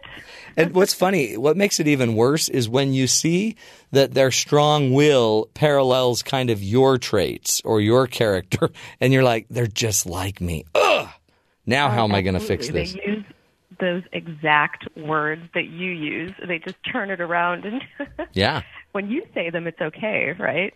So talk to us about this. When I get into it, I mean, I yeah, I want my kids to to you know do what I say and and follow my will. Um, what what do we do? How do we not crush their spirit and yet help them get through life and not be you know not offend everybody? I think that's such a tremendous, insightful, important question, especially when you say crush their spirit. So I think the first step is to remember that they're not trying to crush our spirit. We take it so incredibly personally, right? That Mhm. it's a, becomes a matter of disrespect for us when we think they're not listening to what we're saying, right? So I work with a lot of parents who say, "My child just doesn't listen," and you know, um, the musician Pink actually said something so profound. She said something like, "My mom took all my behavior personally, and everything I did, she thought was an act of rebellion, but it was just me being me." Huh. So I think the first step really is to remember that these are trial and error children, right? Yeah. They don't necessarily learn through words, they're very experiential. And I think we get, when they're really young, we get super caught up with safety and hazards, of course, and that's understandable, right? You don't want your child to get burned or to fall from, you know, in the park, fall from the jungle gym, whatever. So we get very scared and then we start what we do is we we say it once and they don't listen. Then we say it again louder like the volume Right. has an effect. Right. then we change our tone a little bit and get a little angrier and start growling. I think first what we need to do is take a step back and say this isn't about me. It's about them experiencing right and learning from natural consequences. So that's always that's always it sounds simple it's not simple right Yeah, to say right. it's not about me it's about them learning so once we get into that space then we our tone changes our body language changes it's not about us growling until they actually stop um, and then I, I have myself, I work with a lot of kids, but I also have a two and a three year old. So I'm speaking from absolute experience here, right? I remember my kids are trial and error kids, and then I try not to say no constantly, right? Because no, don't do this. No, don't do that. No, don't do this. And I actually, years ago, uh, I grew up in Chicago, and there is an improv company there called Second City, which is pretty famous. I don't know if you've heard of it. Yeah, yeah. Um, in improv, they do something that um, where imp- improv actors rarely use the word no on stage because no, it stops the scene sort of dead in its tracks, Hmm, right? Every yeah. single time. And they are asked instead to say yes and. Right, this is these two words that you're taught. If, if you've ever taken an improv class, they say, "Listen, when you're on scene with someone, when you're on stage with someone, the actor says something. No matter how outrageous it is, you just say yes and. So if I have a strong-willed child, if we're dealing with young children, they're jumping on the sofa, they're doing something where we think they're going to break their neck, right? Right. Instead of saying, no, stop doing that, you know, you will not do that, we can say, yes, I see that you love jumping. I love jumping too. Why don't we try doing it on the trampoline outside, you know? Yeah. Or they're, they're drawing on the wall. Hey, it's awesome to draw. I love drawing. Yes. And, but you know what? It's hurting the wall. So maybe we can make a super duper awesome huge canvas on this paper. Um, so really in there's a little bit of redirection, but there's some empathy there. Do you hear it in the yes? Totally. Yes, I I get why you're doing that. I mean, please don't do it anymore. Yeah. Is what you're thinking, right? Right. I get why you're doing it. Why don't we do it another way? It's um, and that you know, you know, as you know, this gets tiring, right? Oh, yeah. exhausting to be to kind of creatively think of these things, but it becomes habit. And what I love about the article is you th- there's a reason this is a blessing to think of them having um, uh, this isn't just uh, what a, a trait that's going to eventually suck the life out of you till you die. This is a trait that they're going to learn through, and eventually it's going to be a major resource to them later in life. I mean, having a strong will will will make them leaders. It will make them more uh, more of a force in their own life. It, it's going to it's going to benefit them in the end. So you just you just have to kind of coach them through this power. You have to guide them and it really is a power Matt, right? So we're talking about the child now who's not listening to you when you're saying listen drink your milk because it's good for you. But when they're at a party and they're you know 14 years old and someone's telling to telling them to drink something they shouldn't that is the child that is impervious not completely but really to peer pressure Yeah. because they have a very strong voice inside of them. They have that compass inside of them saying, listen, that's not really what I want to do. It's not what I wanted to do when I was a kid. It's not what I want to do now. That is a strong willed child, and that is the superpower of strong willed children. They make amazing entrepreneurs. They um, do, frankly, the research shows that they do financially better. Do they? I think, yeah, a lot of times we're worried about their success because we think, wow, this this kid isn't listening. You know, he's not going to respect authority. He's not going to to listen to anyone. How is he going to get along in life? Yeah. Um, yeah. Well, what we see is that a lot of people and what a lot of metrics of quote unquote success, they end up being really successful. It's it's always I I have strong willed children. Well, it's interesting. Some of them, I wonder if they have any will. But um, but but what I've noticed is with those that I know do have this strong will, sometimes I wonder if they're not going to crush others with it. Do you know what I mean? Like I worry as a parent, like, oh, you've got to moderate that a little bit, child, because it's going. You're going to you're going to steal the voice of other people because your voice is so strong. I think that's a really important question, you know, especially when there's. Um, I read this really interesting research recently where it shows that when you are in the presence of someone strong willed, that you either take on a stronger role or you take on a more submissive role, right? Right. And you don't want your child going around being the boss of everyone and, and not opening themselves up to listening. But I don't think that those things are exclusive. I don't think if you're strong willed means that you don't appreciate others, you can't listen to others, you don't you can't cultivate that skill Right. set. I think what it means is that you push boundaries. I think it means you're innovative, frankly, because someone's telling you something like you know, my son does this thing where he twirls. He's in a twirling phase, or he, Yeah. and he falls down. You know, he gets dizzy and he falls down. So I say to him, Jude, you know, you're going to fall and hit your head on something, and he just looks at me and then he twirls again. Right? Like, okay, All right, twirl away. you have to learn for yourself. Apparently, right? You're not you're not listening to uh, what I'm saying, but it's interesting that after, and he's only two, after he falls a couple of times, he comes over and he like puts his hand on his head. He says, "Mommy got hurt," you know, like mommy said, got hurt. Right. Even at this young age, he's processing what I said. Mhm. So it's not that they don't absorb it and process it. It's just that they're testing it out and pushing the boundaries a little bit. And I don't think it doesn't mean that they can't listen and won't listen to others. Yeah. Talk about the the um, you you listed eleven superpowers of strong-willed children. Do and do you, do you suggest if you if you kind of diagnose your child as having a strong will, do you suggest you tell them about their superpowers, or does that create just a super monster? Um, do, so do I mean because it seems like that's empowering. If you could identify, man, son, you have a really strong will and and maybe start sharing with them some of these superpowers that you list in your article. It might actually be emboldening. It might be you know it might make them stronger, maybe, in a good I- way. Again, Matt, such a great question, right? So we don't want to make their head really big and make them so strong-willed that they're kind of unbearable, right? But I think I really believe this with any child and really any person that if you look at them fr- with a deficit focus, these are all the things that are wrong with you. It's easy to Right. do with anyone. It's easy to do with a partner. It's easy to do, you know, it's easy to do with anyone. If we really look at what are the qualities that you can work with here? You know, what are the things that are going to be great for you? And we say it overtly, explicitly to them. I think it's extremely empowering, you know, while we're guiding them still. Listen, I think it's amazing that you learn through experience. I love that. I wasn't like that as a child. Whatever my parents said, I was like, okay, right? So I, you can say, I think it's amazing that you do this.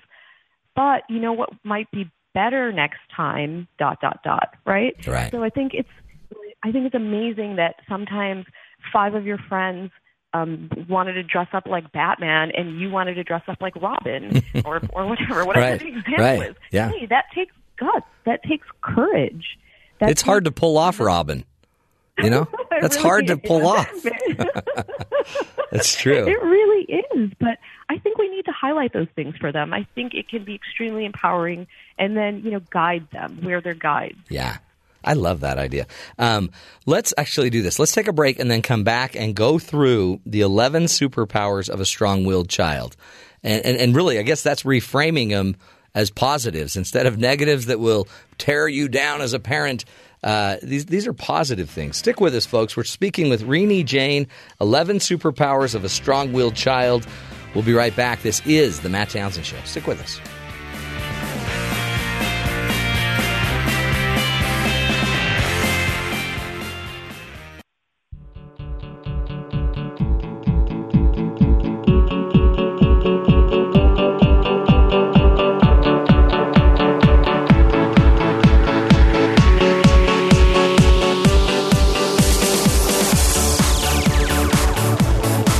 Welcome back, friends, to the Matt Townsend Show. Hey, if you have a strong-willed child, don't don't be discouraged. It's a gift. It's a blessing. It's a positive thing. according to our guest, Rini Jain, uh, she is walking us through an article she wrote 11 Superpowers of a Strong Willed Child. You can find out more about Rini Jain at her website, which is uh, RiniJain.com. It looks like it's Renee Jain, but they obviously don't know how to say her name. RiniJain.com is the website. She's a coach, an author, a speaker, and she's helping us understand uh, the emotional learning needed by our children. Rini, thank you so much for being with us. I'm so happy to be here, and I think it's such an important subject. Thank you for having me on. You bet. Talk to us about.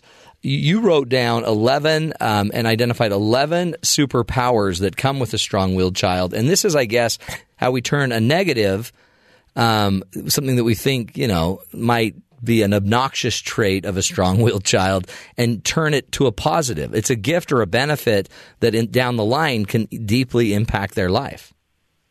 Absolutely. And I, having two strong willed children myself, I really was writing from experience on this one. Yeah. And I feel like let's, you know, let's go through some of these things on the list because they are things that you can hang up on a piece of paper, maybe on your refrigerator. And when you are experiencing one of those moments where you're thinking, why is the child not listening to me? Look at the list and think about what is it? What's the blessing? What's the superpower here? Right, right. There's there's something going on. First of the list is that, and and you're you're stating these as uh, I guess as, again as things you can put up on the wall so they see that. The first one says you are mentally tough. That's right. They don't give up easily. You know this, right? You Yeah, know this if you're totally. around a strong-willed child. So they're not going to quit, right? When they can't win, they dig in their heels. They stay focused on their goal, no matter what that is. Whether it's cutting up a piece of paper or starting to learn a sport, they they're tough, right? They don't Yeah. give up. That's so, and honestly, that's good. I mean, but then meanwhile, the sport, you know, you want them to, to not give up. But meanwhile, at home, when they want to build a fort, they also may not give up. They're, they want a fort, mom. They want a fort. Oh, they want a fort. They want a fort. It doesn't matter if you need to leave to dinner. It doesn't matter if you, you know if you have guests coming over and we need to clean the fort up. They want a fort. They're building the fort. It's so true. It's happening, whether you want it or not. Another point you bring up is you aren't always spayed or sp- you aren't always swayed by peer pressure. That's right. You know, we talk about what are we going to do when our kids get into that space and they're influenced by a friend that might not be such a positive influence. Yeah. We want our children to have a very strong voice inside of them that guides them. These kids are born with a strong voice.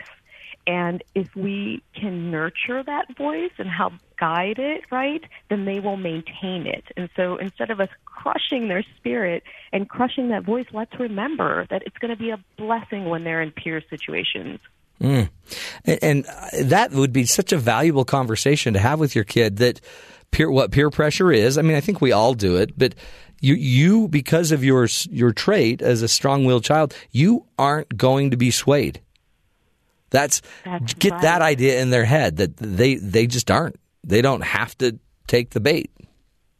That's exactly right. And I think, you know, what we were talking about earlier, that it's good to listen to others, right? Keep your mind open because we don't want them to be closed minded. Right. Keep your mind open and listen, but you don't have to be swayed, right? Trust your instinct and your opinion and your inner voice. You suggest that uh, these kids are going to be uh, entrepreneurs. They're going to, I guess, be creative developer creators. Yeah, absolutely. I mean, this is research based. So kids who challenge the status quo, right? Strong willed kids who have these particular traits, even rule breaking and defiance, things that we think of as, you know, disrespectful and, and think is going to get them in trouble later. Well, a lot of those children end up being our business leaders of the future. Ah. or presidents of the United States. Yeah, we won't. Yeah, I get you. I get you. No, I we're good, Rini. Um, it's it's it's an interesting. It really is. Again, right now they drive us crazy because they question everything. But I guess the research is saying that will enable them to maybe see a different way, to create a different product. You know, innovate. Right. I mean, if we just think about it on a really simple level, if everything we, if our child only became everything we taught them and never pushed further, they would just become us, right? Right. There would be no new people in the world. There would be no new innovation in the world. And so at some level we want them to test the boundaries. It's such. We're not. We don't want them to just be like us. Isn't that funny? But but we we parent them as like just quit being different than me. Just be like me. But then in the end, we really want them to really be so much different. Well, we are amazing, Matt. I mean, Yeah. I mean, don't get me wrong. We totally know that. Um, one of the things you mentioned too is uh, this stick to itiveness is the get, they'll get back up after they fall and fail. I mean, it's it's their failures, their their slips in life. They're going to be able to kind of reset. they are resilient. So it's interesting because I actually teach this as a skill to children because resilience is a skill. Yeah. But they have a wellspring of resilience within them. You know, yeah, they, they fall down, they get back up, they're trying again. When they decide to, you know, call it a day or, or fold their cards, it's because they did it on their terms. But they're not about to be set back by life circumstance. That's good. I mean, because again, it's going to be handed to them over and over and over.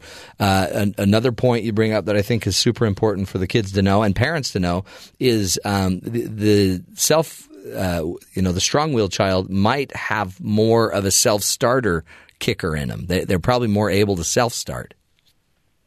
Yeah, it's it's interesting. So if you're listening to this and you're a parent or you've been around kids who are strong-willed, those are the kids that don't sit, you know, in the corner and necessarily color with their crayons for hours and hours on end. They're always kind of scurrying around doing something. They are self motivated. They are interested at poking and prodding and, and finding things that interest them. And that engine keeps going. It's a beautiful thing to nurture. Now, while at home, sometimes it feels frantic and hectic and like your child is stressed. Hmm. But remember, they're self motivated. They're self starters. It's an amazing strength to have.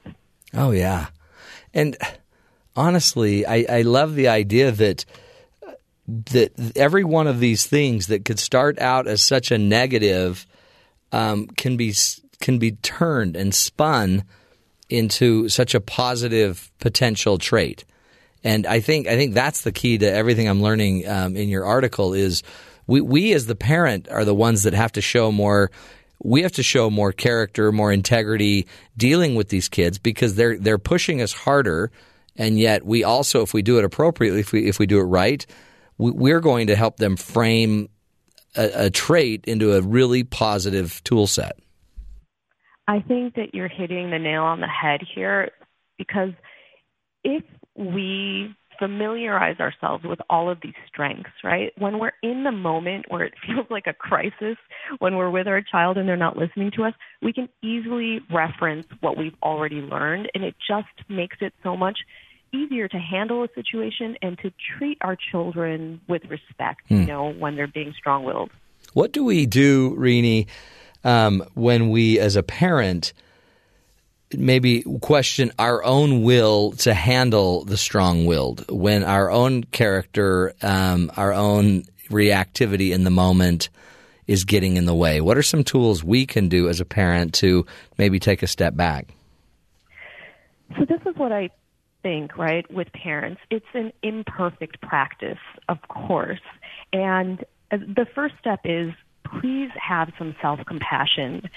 I meet parents every day that beat themselves up regularly for the way that they parent. And these are parents that are devoted and loving to their kids, right? So please let's be a little bit kinder and easier to ourselves.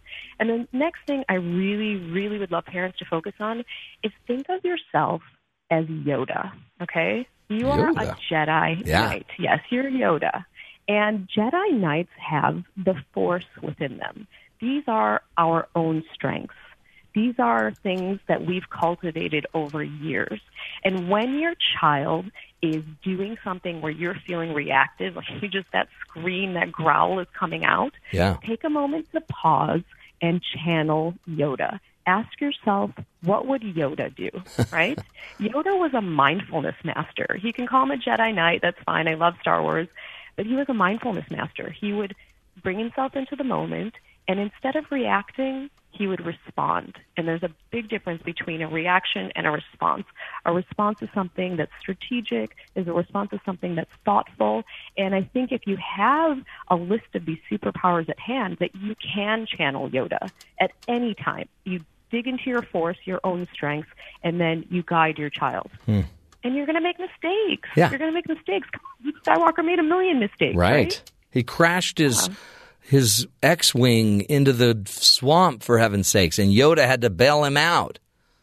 Come on, he almost killed his dad. Not to get technical, exactly. I mean, that's a bad. That's a that's a super uh, strong-willed child. Luke was. That's a super strong-willed child. That's right. As we wrap it up, what would you say? I always ask for the one thing. What's the one thing that makes the biggest difference when it comes to managing, effectively leading our strong-willed child? Remember, they are their own spirit walking their own path, and you are their guide. Mm. That's profound, isn't it? They, they're their own spirit, walking their own path, and you're just there to be the guide. That's right.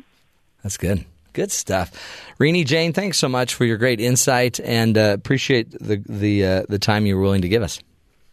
Thank you so much, Matt. It was a pleasure and an honor. You bet. Everybody, go check out the website reneejain.com, spelled R E N E E J A I N.com. reneejain.com, and you can get more information about her books and all of her services she offers there. We'll take a break. When we come back, we're going to be talking uh, about Pokemon Go. It's taking over the world, folks. This is where we need Yoda to get us through the Pokemon Go craze. Stick with us. We'll be right back.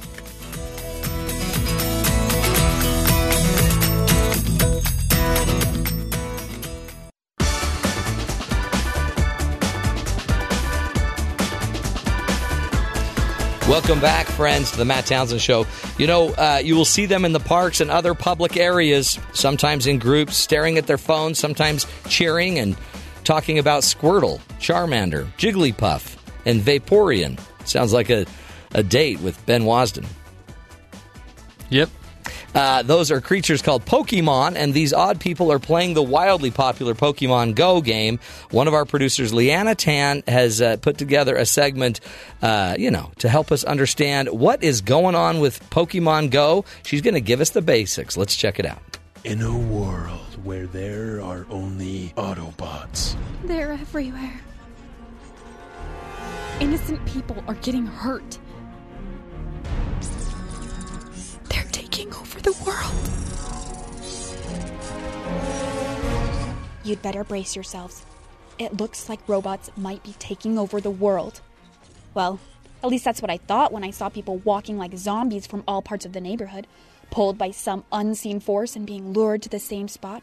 People are gathering by the hundreds, directed by some virtual world, and entranced by imaginative characters, forgetting the real world around them. I didn't realize what was happening to the world until one night I opened my door and saw all my neighbors come out of their houses, phones in hand, wandering around like they were in a trance. And every night when I pass by the city library, I see swarms of people gathering on the steps. There's one culprit Pokemon Go. Can one simple video game really be controlling the minds of everyone around me? I had to figure out what was going on. So, how does Pokemon Go work? Like, how do you play it? Well, basically, uh, Pokemon Go is set up in such a way that the map is the world. You like walk around and they're like Pokemon placed places, and then you like walk to it and like find them. And it uh, maps these major points as gyms so you can train your Pokemon. And then you join a team, and your team is trying to take over different gyms. What's the point in catching Pokemon? Just to collect them. What happens if you catch them all? um, a sense of self satisfaction, and you can show off to your friends that you caught them all. So, literally, you're just catching Pokemon. Yeah. There's no goal. I I mean, the goal is basically the goal is to help your team take over all the different gyms in the city you're in. So, when does the game end? It's not really a game that you beat. It's just sort of one of those things where once you're kind of bored of it, I guess, is when you finish when you're done with it. How often do you play? Probably four or five times a day. Whenever I get a free moment, any free moment I can, I'll go and walk around a little bit. Me and my cousin caught like 57, How long did that take you? like two days. Have you seen any accidents happen? I almost ran into a sign once. Well, two guys already fell off a cliff in California doing it. The other day, I actually was driving, and uh, this girl, she was trying to like get it so that way the Pokemon would activate so she could catch it. But she was kind of in the right-hand turn lane, and somebody was coming up behind me, and I saw them that they were turning right, and our light had just turned green. I made sure to honk my horn just so that the person turning right could see that there was somebody there, so that way they didn't turn in and hit her. So, what advice would you have for fellow Pokemon Go players? Uh, be careful. Control yourself, control the amount of time that you spend on it, and uh, watch watch your step. Uh, what is the thrill about Pokemon Go? For me, it's just the nostalgia. I just like the strategy of it all. So I've made a few friends playing Pokemon Go. We got him! We got him, alright! Is it a good activity to do with your son? Yeah, it gets us out a lot. You're like playing a video game and exercising at the same time. Well, it sounded to me like there was something I was missing out on, and I wouldn't be able to truly understand unless I tried to catch a little Pokemon myself, and I knew just the person to teach me. I took a trip to my hometown and went straight to the source, the best of the best, the gaming guru, my younger brother. We're headed to the mall. How do you know where the Pokemon are? Uh, there's a tracking system in the game. Okay, now teach me how do we do this? Oh boy. So, how do we know if there's a Pokemon? You just keep looking at the map? Uh, if there's a Pokemon around you, it'll vibrate. Okay, let's find some. There's a lure right here. It's running into a tree as we speak. This is a dangerous game. Oh, there's another one Wait, right what here. the- how did I get 33? Oh, there's another one right here. You got a Pokemon? So great Pokeballs have a higher chance of collecting the Pokemon than regular Pokeballs do. I want to catch it. Okay, so I just Pidgey popped up, so you click on the Pidgey. Okay, now how do I do this? So you, so you grab the Pokeball, Okay. and then gonna you fire flick it. it like a basketball game. Like there's How, a do, how, basketball game how in hard do I Messenger. know? It how- depends. The harder you flick, the further it goes. Oh, I hit it. I caught it. I got my first Pokemon.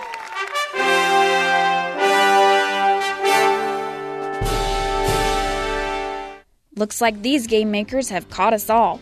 This is a game people love because it makes their virtual world into a reality. But people, people, please, don't forget that there is still a real world around you to avoid walking into any other hazardous situations. And to optimize your gaming experience, just follow these three simple safety tips. Number one, if PokeWorld has turned your home into a Poke Gym, be sure to start investing in a 20 foot tall steel yard fence and some security guards. Number two, remember that PokeWorld shows the roads, not the oncoming traffic, and the pain of a two ton automobile ramming into you isn't virtual. Number three, no matter how enticing the computerized confetti looks, don't follow lures into dark alleyways, warehouses, or windowless vans. Well, it doesn't look like this madness is gonna stop. Bad news is we're being overtaken by handheld robots. Good news is, at least we're fighting obesity as we do it. Well, I'm Liana Tan, and that's my little tangent.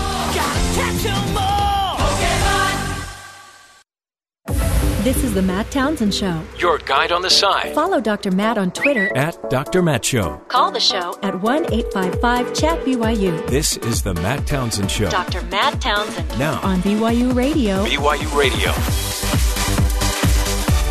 Welcome back, everybody, to the Matt Townsend Show. Hour number three of the show. Holy cow, it's Friday. You get to have a day off. Many do. Some have got to work. Terry's got to mow the lawn. I did that yesterday. You're all ready for the party. All set. It's a it's a it's a local holiday in Utah, so it's state holiday. So, you know, we've you know we're gonna go out and sweat. I've got some picnics to go to. We got a rodeo to see. Fireworks. Yeah, it's going to be a great. Uh, in fact, Ben, I'm sure is making ice cream. It's going to be a great weekend for everybody. Except for that parade. I actually just made my ice cream yesterday for today. Really? So. Did what, did you bring it so we could try it? No, it's actually being sold somewhere, so I, I wasn't able to bring you Oh. the stuff I'm selling to somebody else. Well, that's kind yeah. of Well, why don't Rude. you? Why don't you just make? If you need to give them twenty, make twenty-one. What's, yeah. what's I the mean, big we deal? have money. Not that we give you really. any of So it. you you'd actually pay me for Well, the ice cream yeah, that I Sadie bring? would. Yeah. Caitlin, they would for sure. Okay. I mean, we of course would get it for free just because we're we pitch your goods. Well, that's obvious, right? Yeah. Like Yeah. You do put my ice cream in a really good light. Yeah, we do. Really good light. In fact, you got to use a blue light to Just to be know safe. what's in that ice Just cream. to be you know safe. Yeah, yeah, yeah. Not to be rude. Right, hey, sure. um, we got a great show for you today. We will be talking about parent preview with parentpreviews.com. Our good friend Rod Gustafson will be there talking about Ghostbusters. Who are Hmm. you going to call? Ghostbusters. And also Star Trek Beyond. Um, in fact, man, Terry, do you know anything about Star Trek Beyond? Surprisingly, no, I don't. Okay, I haven't really looked into it at all. Wow, that was a, that was a nerd trap right I'm, there. I'm busy, you didn't fall for the nerd trap. so I won't be able to see it. So, So we'll be talking with Rod. We're going to be playing a game, true or false, about Donald Trump. Things. Do you really know enough about Donald Trump at the end of a week of talking about the Donster? our future president. How much do you know about him? I mean, you should know stuff. We'll get to that. Uh, plus, our good buddies from BYU Sports Nation will be joining us. We'll find out what's going to be on their show at the top of the hour, and then headlines galore, including one. Um, you know, one crazy story about a, a one thousand dollar tip that was taken back. Rude.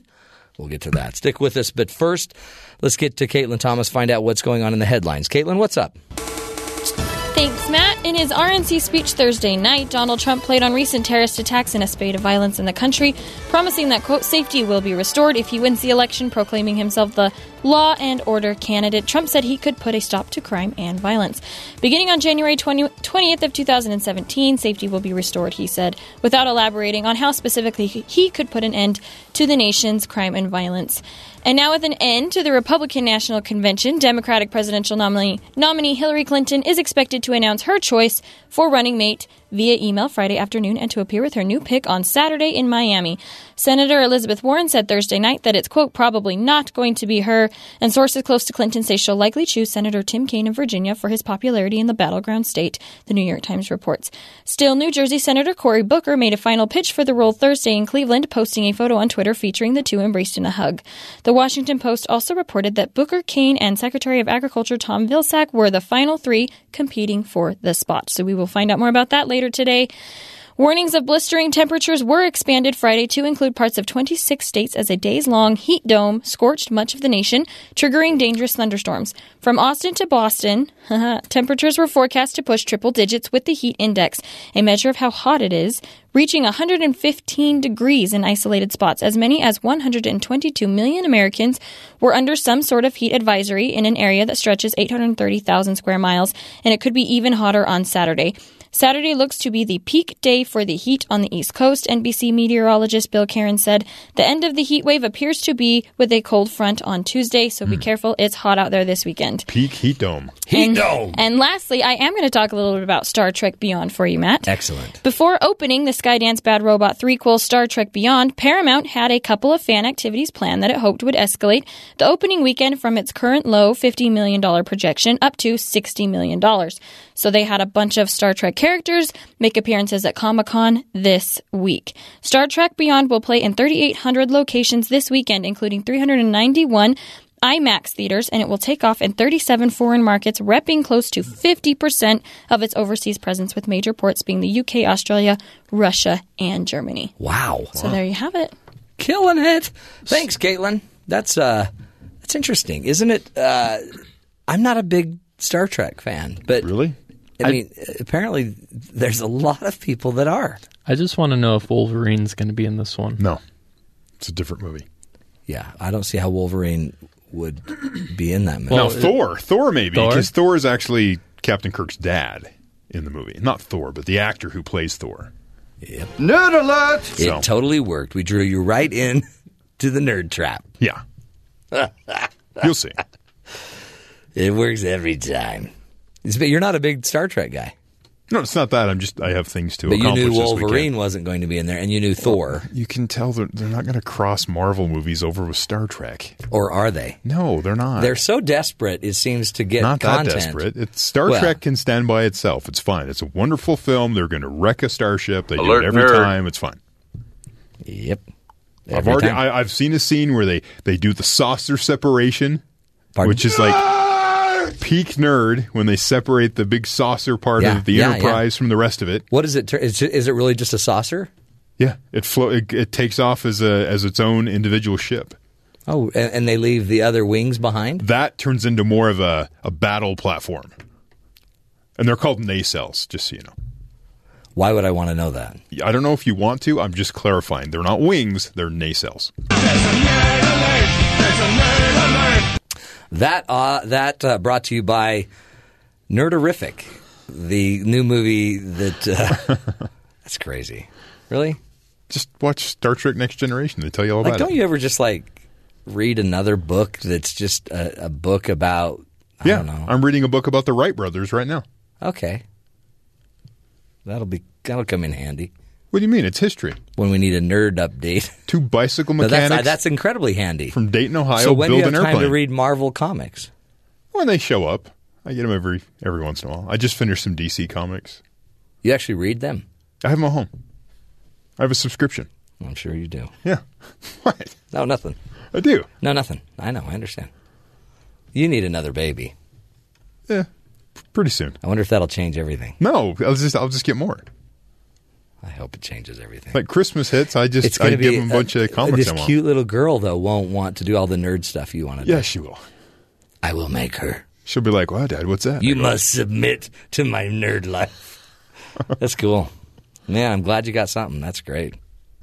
Beats ice cream. Not to be Hold rude. on, hold I'm not on, trying hold to be on. rude. I'm just saying beats ice cream. I don't see how that beats ice cream. I bring Oh. joy to No, ninety percent of the world. Well, actually, Ice cream brings joy to ninety percent of the you go. world, and I'm a part of that. Right, no, yeah. That movement, that social entrepreneurship. Okay. Hey, did you hear um, this crazy story? A customer, ine- apparently inebriated, Mhm.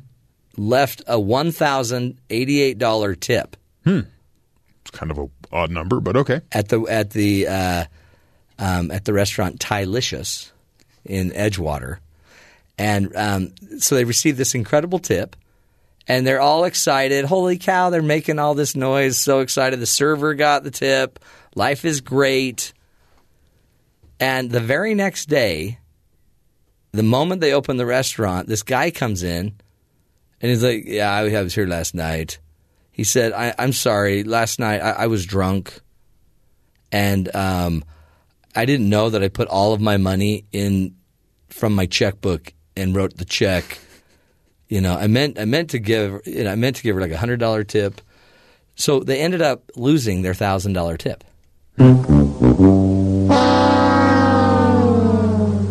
Can you do that? Just take the tip back. Can you de-tip?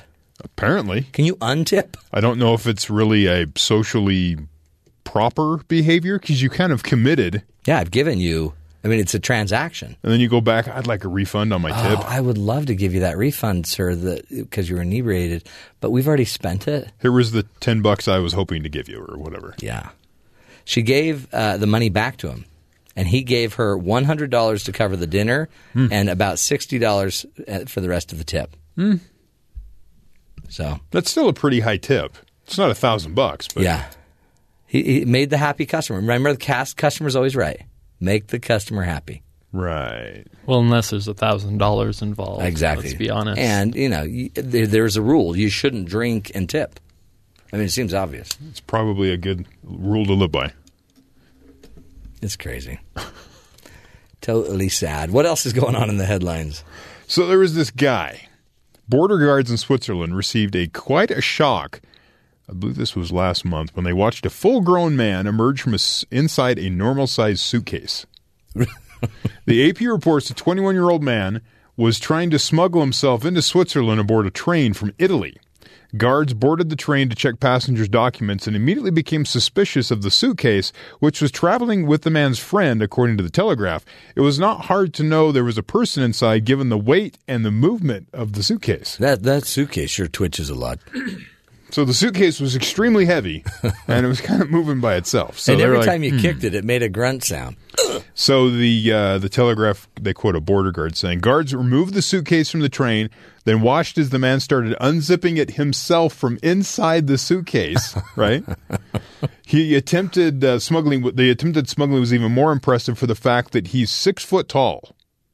What? So full grown man inside a suitcase. Usually it, it's, you know, a smaller person. We've Yeah. heard of children and, you know, sort of some sadder situations. Yeah. This guy's six foot tall, squeezes into a suitcase to try to get into Switzerland.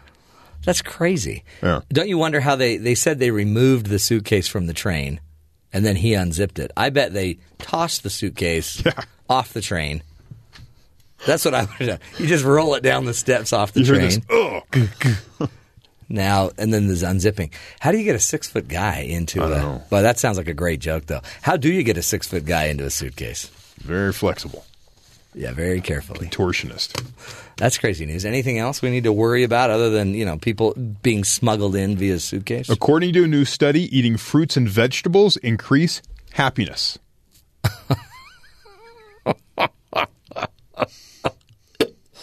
the researcher says, however, Totally disagree. however, French fries, Yeah. they do not count. Well, that's a vegetable. Researchers from England, uh, England's University of Warwick and the University of Queensland in Australia examined the food journals of more than 12,000 people. Happiness benefits were noted for each extra portion of produce consumed each day. For people who went from eating little to no fruit and vegetables each day to eating eight portions, the feel good factor was on par with that of the experience from uh, going from being jobless to being employed. Uh, we need to do a test of this research. says while the health benefits of eating produce are well known, they don't offer immediate gratification. The well-being improvement kick in after about two years of adopting the high produce diet. So you don't actually feel happiness until two years into it, when your taste buds have been destroyed and you have no longer reason to live. You have no memory of the previous good food. Yeah. Let me just suggest, as a man that uh, ate a whole, uh, I don't know what you call it, a whole load of cherries. Okay. A lot of cherries don't make you happy. Why? I don't know. I'm not going to get into it, but it's just, let me just say, some things are better to not overconsume. Well, yeah, you don't want to overdo anything. No.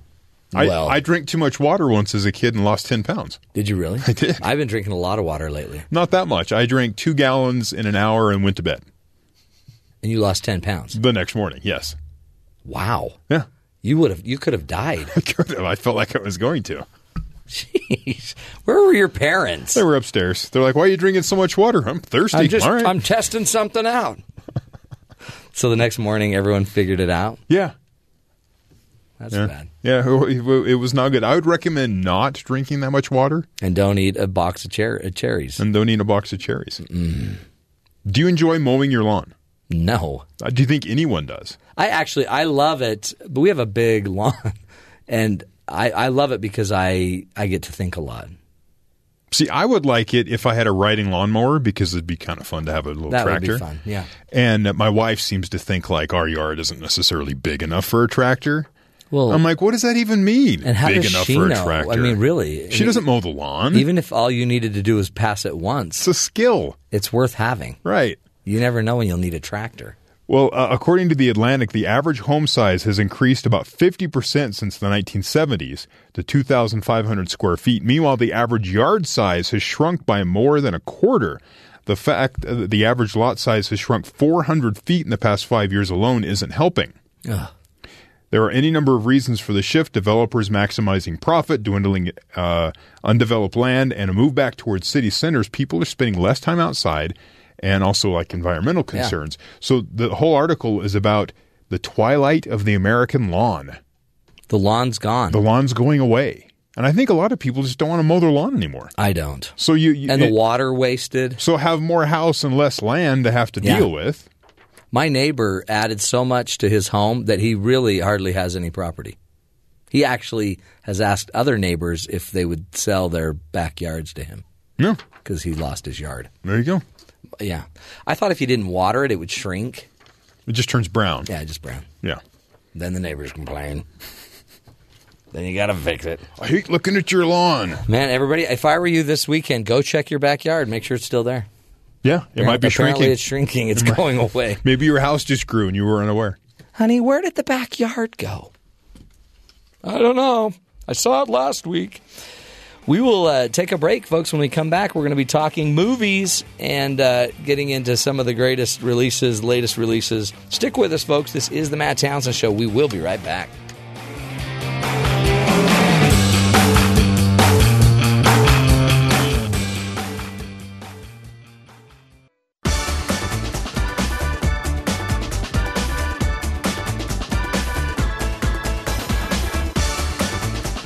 Welcome back, friends, to the uh, Matt Townsend Show. Because it's Friday, we want to go to the movies. Who better to help us to review some of the movies that are coming out uh, this weekend? Um, but Rod Gustafson from ParentPreviews.com. And uh, Rod's a film critic specializing in reviewing movies and media from a parent's perspective. Rod, welcome to the show, my friend. Hello, Matt. How are you? I'm doing I'm doing fine. The summer is just flying past a little past a little bit too quickly, but no. otherwise good. And and you've you've had it seems like some pretty good movies to go watch and and to uh, preview for us. Well, you know, we've had a couple of surprises that we weren't expecting. And uh, and seeing as we weren't together last week, you said you were talking about movies coming out this Yeah, that's weekend. right. We've got one of those too, but let's let's rewind a week and go to Ghostbusters. Yeah, what did you Starring think of that? Mel- well, starring Melissa McCarthy, I went in expecting, oh no, this isn't going to be so good, and it's done by the same director that made Bridesmaids. That was that that was that R-rated uh, chick flick that came out a couple of years ago that was full of lots of crass and crude humor. Right. And so I was expecting Ghostbusters to follow in that path, especially because for those of us who may not remember all that clearly, I, I know for a lot of us we have, and when I say us, I'm talking kind to people my age, we have fond memories of those 1980s films. And I went back, I watched it a couple of years ago, and I thought, wow, there was a lot more sexual innuendo in here than what I remembered. And so I figured the new Ghostbusters, if anything, would be worse. But the good news is it's actually a lot better. Now, it doesn't mean that this is still some that this is the film that you're going to want to uh, take the eight-year-olds to, but even relative to the old Ghostbusters, it's better, and relative to other projects that Melissa McCarthy has been in, uh, it's much much better. And so that was that was the good news. It's actually quite funny, and uh, it's a couple of moments of sexual innuendo, but it's pretty veiled. Probably the biggest issue for parents is going to be that there are ghosts in the movie. Surprise, surprise. and uh, and so that's going to be scary for for little kids. You know, I'd, I'd heed the PG thirteen rating, but otherwise it was a surprising good time. You've got a little bit of profanity, but even the profanity is relative to most other PG thirteen movies quite light. Man, it's what and, and a great cast, really, right? Yes, Kristen Wiig also in it, and uh, yeah, it really, it really, it worked quite well. The best cast member is Chris Hemsworth.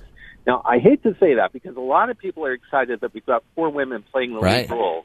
And by the way, those four women, they play actually intelligent women who are solving problems using their brains and uh and it really that was also a very refreshing change.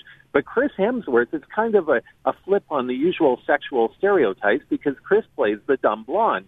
They need a receptionist for their business and he's a friend of one of the ladies and so they hire him kind of reluctantly knowing that he's really he wants to be a model but he's taken this job because he can't get anything else. Well, the guy can barely answer the phone and keep a coherent conversation, and he he can't focus on his job. And actually, just a really, really funny character. Oh, that's great. So, I mean, this is going to revive. Uh, I mean, this whole, I don't know what we call it. This, I had so much great history with this movie as a kid that I'm thinking all of a sudden now my kids are going to have a similar experience or even better. Yeah, yeah. Actually, uh, frankly, I I think your kids will have a better experience with this one.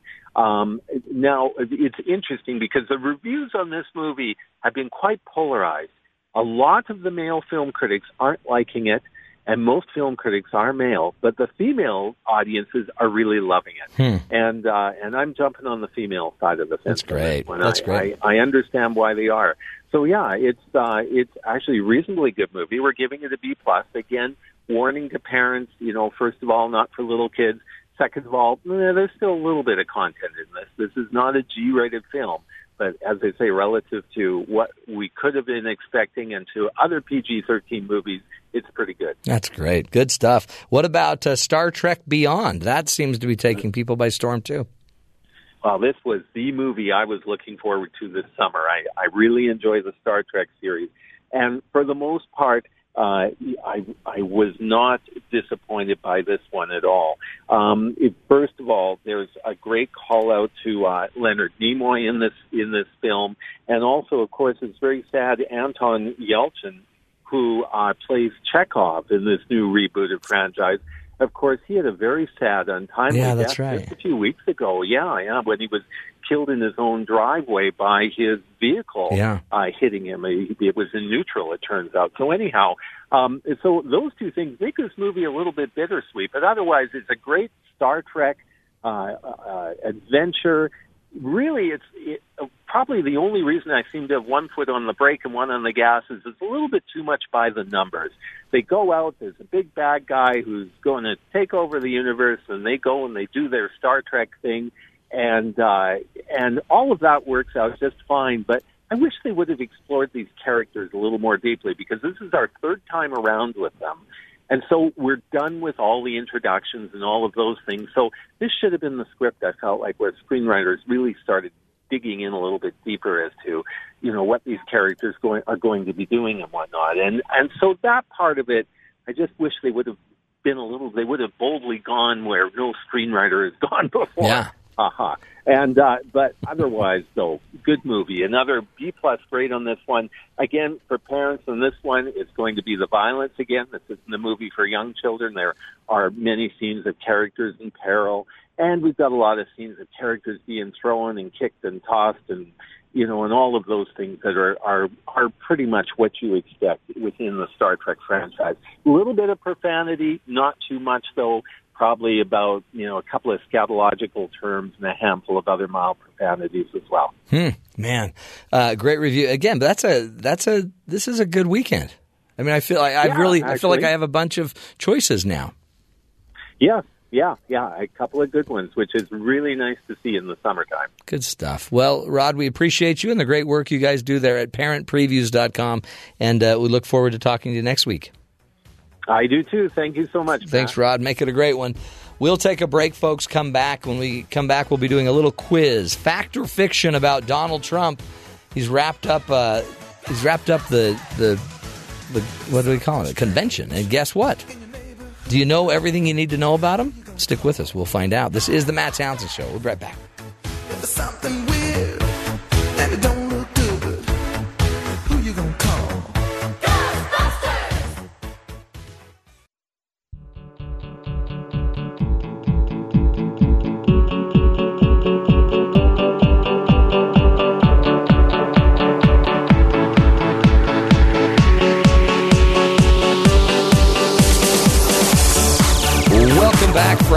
To the Matt Townsend Show.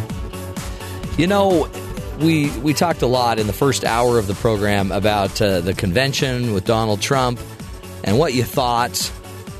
You know, some loved it, some hated it, some are just looking forward to the convention with uh, Hillary Clinton and the Dems, the Democrats. It's it's it's just a crazy time. If you don't love politics, in fact, my wife gets mad because they keep ruining primetime television with all these conventions. But what we want to do is make sure we, we know everything we need to know about Donald. So, who better to help us than Sadie Nielsen, who's got a wonderful game for us to play Fact or Fiction about Donald Trump? It's a wonderful, wonderful game. We're so excited to play today. Have you been working uh, the game side of this, or was this did this just come natural? Was this easy Um, put together? You know, it, it's a little bit of both. Yeah. It kind of depends on the day. It's Donald Trump. A Yeah. lot of things with Donald are really easy or incredibly difficult. It's very true. Okay, so how do we play the game? What do we do? Okay, so it's called Fact or Fiction, Donald Okay. Trump. Yeah. Um, we have a couple of fact or fictions. Well, you, I don't know if you know this, but I have read pretty much everything except his books We will see about, about, Donald that. Trump. I'm a little skeptical, but we'll see Okay, if you know these okay, these let's see. answers. So you're going to tell me if it's true or false. Okay. Or fact or fiction. Okay, number one. Donald Trump had has had three wives named Ivana, Marla Maples, and now Melania. Um, now, here's the deal. I I know the answer to this. Okay. Then why aren't you giving it to me? Be- at the convention, he only showed three wives. But I, what I'm wondering is, did he have an earlier wife? No, these are wives. These are people who have been, you know, matrimony. Yeah, no, but I'm That's wondering. it. I'm wondering if he had another one way back in the day that none of us knew about, and he didn't bring up at the convention. Not a secret wife. no, um, I'm going to say. I'm going to say that's a fiction of that he had those three wives. Oh, is it? Was it only the three? It's fact. Yeah. Yeah. Just the three. Don't overthink it. He was known as a playboy, and so I thought he would have married early on anyway. But It's the okay. point of a playboy is not to marry. Yeah. And We're, we're we're focusing Oh. on the matrimony, not Hey. the other parts of it. Thanks, Ben, I'm for just- explaining what a playboy is. Okay, let's. Holy cow! Where did that come from? Okay, next one. Moving on. Ben. Donald Trump receives on average sixty. Let's see. Wow, that's a lot. I didn't even know this. Sixty-seven hundred new Twitter followers per month. Fact or fiction? Uh, fiction. He gets more than that. Sorry. What? Oh my goodness! I thought you read everything. I thought he'd have more than that a month. well, it is. It is a fact. Because doesn't he have like 11 million Twitter followers? Yeah, I, I don't So- do the math. I just watch it grow and grow and grow. but and apparently, that's the correct. at 11 million, he's got to get be getting more than 6,700 a month. That's that's what the facts say. It's fine. Ben, you got anything to say about Twitter? I don't know too much Yeah, about it. okay. Didn't think so. You didn't know much about Playboys either, but you still piped in. Okay. Not, not to be rude. anyway, Next keep one. going. Um, Donald Trump has one brother and two sisters. Wrong. He has two brothers, one deceased, and two sisters, and one will be a Supreme Court justice if he has his way. Absolutely. See, I know Oh my these- goodness. I'm Okay. overthinking it. I This need is to the turn of the game. Okay, this is good. I'm Now you have to up. get all the rest of yeah, these I will. right. I will. I'll run the table. Okay, here we go. Donald Trump's net worth comes to about seven million dollars. Totally wrong. It depends who you talk to. Uh, but you know that's false. yes, you are correct. It is So about easy. Uh, four point one billion dollars. According to Donald, in reality, it's probably about 250 million. According to Forbes, who doesn't have any of his tax records, yes, but it is. It does say four point one billion. that's good. According to Trump, it's 10 billion. According to Trump's ex-wives, it's a lot less than that. Yes, very true. Very true. All right, moving on. Yeah. Trump owns or has 33 different towers to his name. Okay. uh, I, I I started yesterday doing a tower count, Uh huh. and I didn't know we had any in Salt Lake. oh, we don't. Oh, okay. No, I did it online. Okay, okay, that's what I thought. And I'm going to say fiction. He has fewer than that. so sorry. Your streak has been ended. I drove by his Vegas one Okay. just the other day, so that I counted Yeah. that was one. That's probably the most famous one people know of. And then but- he had one in New Jersey that I think went into default. Yep. Something like Are that. Are there really 31? yeah. 'Kay, no, so- no, 33. Man, Even wow. more. Okay, so I don't. It's okay. You tried really hard. Is I- that it? Is that the last one? No, no, no. We got two more. Okay, here we go. Maybe Donald still talk. Trump wrote that he once considered studying film at USC. Fact. Yeah. Absolutely. Could you imagine him in, in a movie? I think he'd actually make pretty great movies. Yeah, I, he's done a lot of cameos. I think. Yeah, he has, but um, no, he Okay. he'll be making a lot of pres- presidential movies, I guess. You Oh consider, yeah, So he is the movie. we'll see about that. Okay, last one. By the way, Trump's- what's the score? the score? I Do don't I know. have any chance of tying? I, I've been keeping track. You've lost three. No, Okay. you've lost. You've won two. Anyway, so we don't know.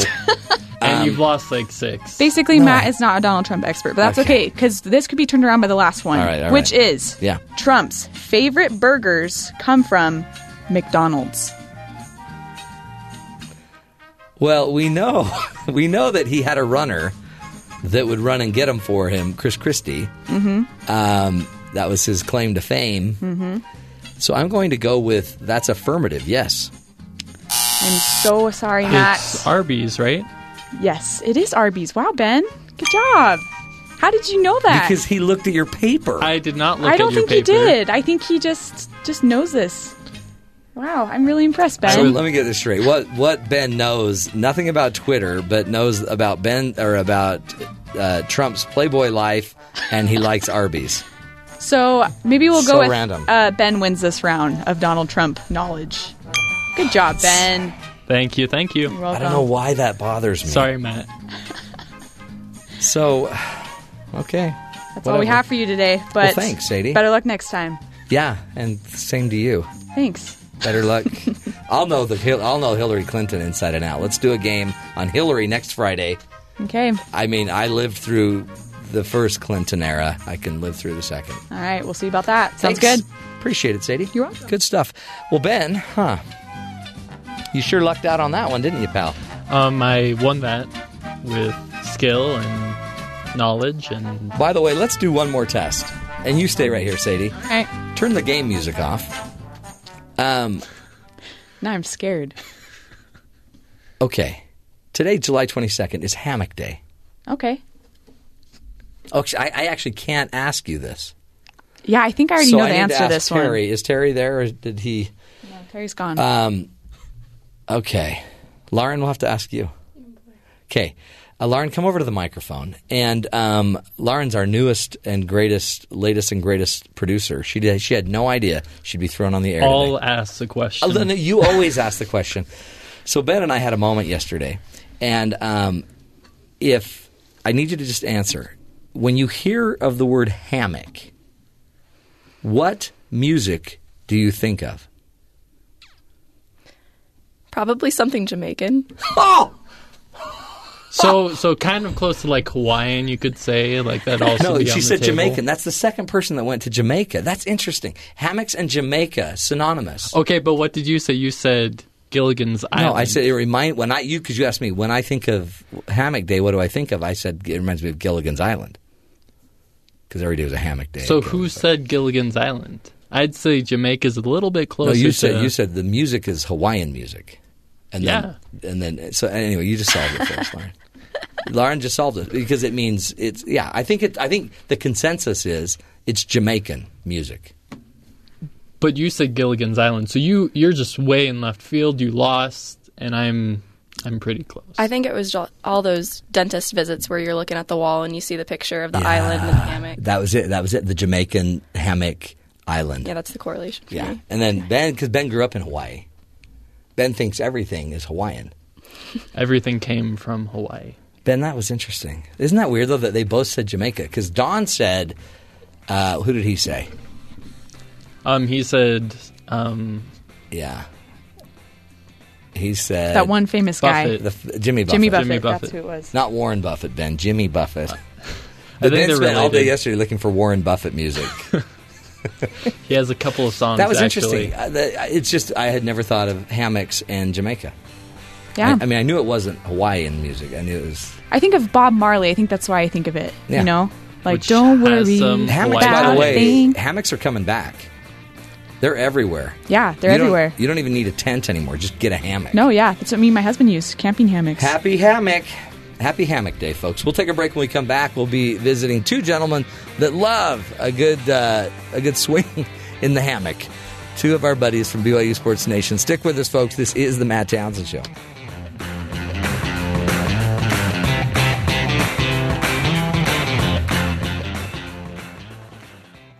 Rubber duck, duck, rubber duck, rubber duck, duck, rubber duck, duck, rubber duck, duck, rubber duck, rubber duck, duck. Come on, everybody, try. Don't be left high and dry. Yeah, As Welcome you back, keep on everybody, to the Matt Townsend Show. You got to love this song from the pool of Spencer Linton, and uh, and I and I think this is the sports uh, BYU Sports Nation Pool Day music. Hey guys, welcome to the show. How you doing today? Hello, Matthew. It's a Friday. How could you not be feeling fantastic? I feel fantastic. Big 12 tastic. Big Twelve tastic. Is that a real phrase? It is now. Hey, uh, we I got to ask you about this. What did you hear the news about Texas? Did we hear the news about Texas? Are you kidding me? We're all over the conspiracy theories It- from top to bottom. It's I'm telling you, Texas saying they'll let Houston in if Houston will give property f- to Texas now to that's that's just a theory. Okay. That's a yeah. Is like that- a conc- logical conclusion? Okay. It's just a theory. I get it. But it's one that is absolutely believable, right? Yeah, yeah, totally. It's like it, you brought, I think, Spencer, you brought up a theory about Texas and others maybe wanting only four uh, conferences, not five anyway. So the theories just keep going. Man, there are three or four absolutely believable and conceivable theories out there right now. And it was a calculated effort uh, on the number on a, by a number of people yesterday involved uh, with the University of Texas and the government in Texas to proposition for Houston to get into the Big Twelve. I Oh, was. I was fascinated by it. Yeah. This is going to get crazy. I think It's- it already it is crazy. Yeah, is, yeah. is it already? Yeah. Yeah. And, It's, and it's fun. I li- I enjoy all of this because I think BYU has a legit shot to get in. oh, that'll be fun in now the I'm end. now I'm invested. I used to not be. I used to be like, "Meh, whatever. Now that they've said we're going to explore expansion, aka we're going to expand by two or four teams, and BYU is a primary candidate, if not the number one. BYU appears to be the number one candidate out there generally. Yeah. Then okay, now okay, Now- now this Houston. involves us. Yeah. right. We Brigham Young. This is cool. What, now, okay, so when will they actually decide anything? I guess we don't we, know. We don't know. But yesterday, Tom Holmoe addressed the media regarding the Beehive Classic, Mhm. uh, basketball round robin three year deal, and uh, he was obviously addressed, uh, asked about the Big Twelve, addressed it, and said, "Yeah, we'll know more in the coming days and weeks." He did not use the word months. Yeah. so that was encouraging. I, I'm of the opinion that yeah, it will take anywhere from three to twelve weeks. Um, but if Tom Holmoe says days and, and weeks, then but before, that's but good. bef- but before, really, I mean, about during football season, we'll find out. before or during the football season. It's it feels like You guys, what will, you will have so much to talk about then. We already do have so much to talk about. I thought you didn't have anything to talk about because there were no sports. oh Matthew, so naive. oh Maddie. you One day you'll people. learn. One day you'll learn. Totally, I totally get it. I You get don't it. even guys. know how to fill an hour. I mean, wait, three? Oh, what? No, I don't. hey, by oh, by the way, to talk about fi- filling it up. Oh, we got to make sure you got your time. Did you? The reason we did the Rubber Duck song is because that was the song that was being sung by a deer that got stuck in a in a bathtub, It happens. little baby deer, Rubber ducky. and it was singing that song. So I It thought happens. I thought of you two. That uh, that sounds like an unbelievable conspiracy theory. No, totally real. A deer ran in the front door, got stuck in the bathroom. How many times has that happened, though? I mean, I, every morning I'm like, oh, is there a deer in the bathtub? And there it is, singing the Rubber yeah. Ducky song. Is there a horse head in my bed? Don't you That's hate the it? worst.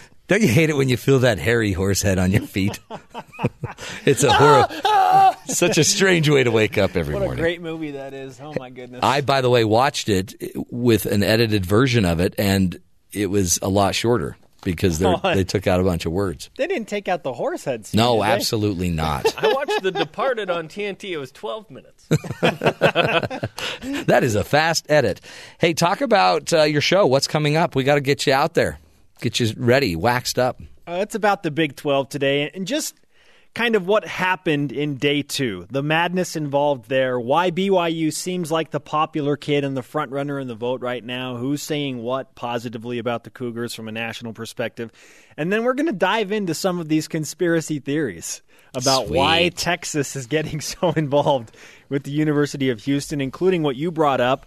A real estate matter. Yeah. Also, a big time Houston booster who has given large amounts of money to both the Texas governor and the Texas lieutenant governor, who then may have repaid the favor yesterday by lobbying on Twitter for Houston to join. Holy cow! This is good. There's going to be a scandal and an investigation, and someone's going to prison somewhere in one of these scandals. I don't know that it's illegal, right? To, No, to- no, no, no. But you- so- Campaign, you're going to find something. You're going to out. We'll find something out, and I bet uh, either Trump or Clinton will somehow be involved. it seems shady. It's a shady deal. Okay, that's going to be a cool topic. Anything else going on Oh, yeah, on the we show? have two NFL players on the show as well, and they're both in studio. Oh man. Jordan Leslie, DeAndre Wesley, Falcons, and Ravens. Okay, I'm going to just so you know, I'm going to run down and catch them when they're walking in, get a little autograph thing. Okay. Is that all Do right? it. I'm going to do it. Okay, guys, that sounds like a great show. I know you got to get going, um, get stretched and everything for the big yeah. show. Yeah, before you come get the autographs, I think you should uh, review the HR employee policy once again. Oh, okay. Darn it. I, Yeah, I, wait you a mean once again? You mean for the first time? There will be there will be no hugging and kissing of the cheeks, Matt. You guys, there's so many rules to follow. It's This so is Brigham hard. Young, man. I know, I know, I understand, I understand. Well, guys, have a great one. That's going to be awesome. Okay, thanks. sir. Knock 'em dead. Peace out, yo. That's cool. How come they have two pro football players on their show? That doesn't. When was the last time we had a pro football player on the show? I used to have a substitute teacher who was uh, Indiana Indianapolis Colts football player. Is he? Can he come in and to our show? Is that what you're saying? Uh, no, I'm just saying I've I've had that connection as well. So you so you're saying Yeah. you know people? Yeah, and so you're kind of out of the loop. Yeah, I kind of don't know anybody. Yeah. Um, yeah. Here's the deal: we have a we have a Twitter question that we've put out there, a test to see what is the best hammock song. Does the best what hammock reminds you most of sitting in a hammock? is it a Jimmy Buffett song? Is it a Warren Buffett song? That's the fourth question. Is it a Jimmy Buffett song, a Warren Buffett song, or is it a uh, is it a Jamaica? Is it from like a Jamaica song, or is it Jamaica? Does that what reminds you most, or Hawaii? or in the other category, you can put Gilligan's Island. Okay, don't confuse the. You're confusing the test. This again is why we just can't have him on microphone. Yeah, I'm just gonna make a mental note of that. Ben cannot be on microphone because he just confused our Twitter, our Twitter game. When you think of a hammock, are you most likely to think of Jimmy Buffett,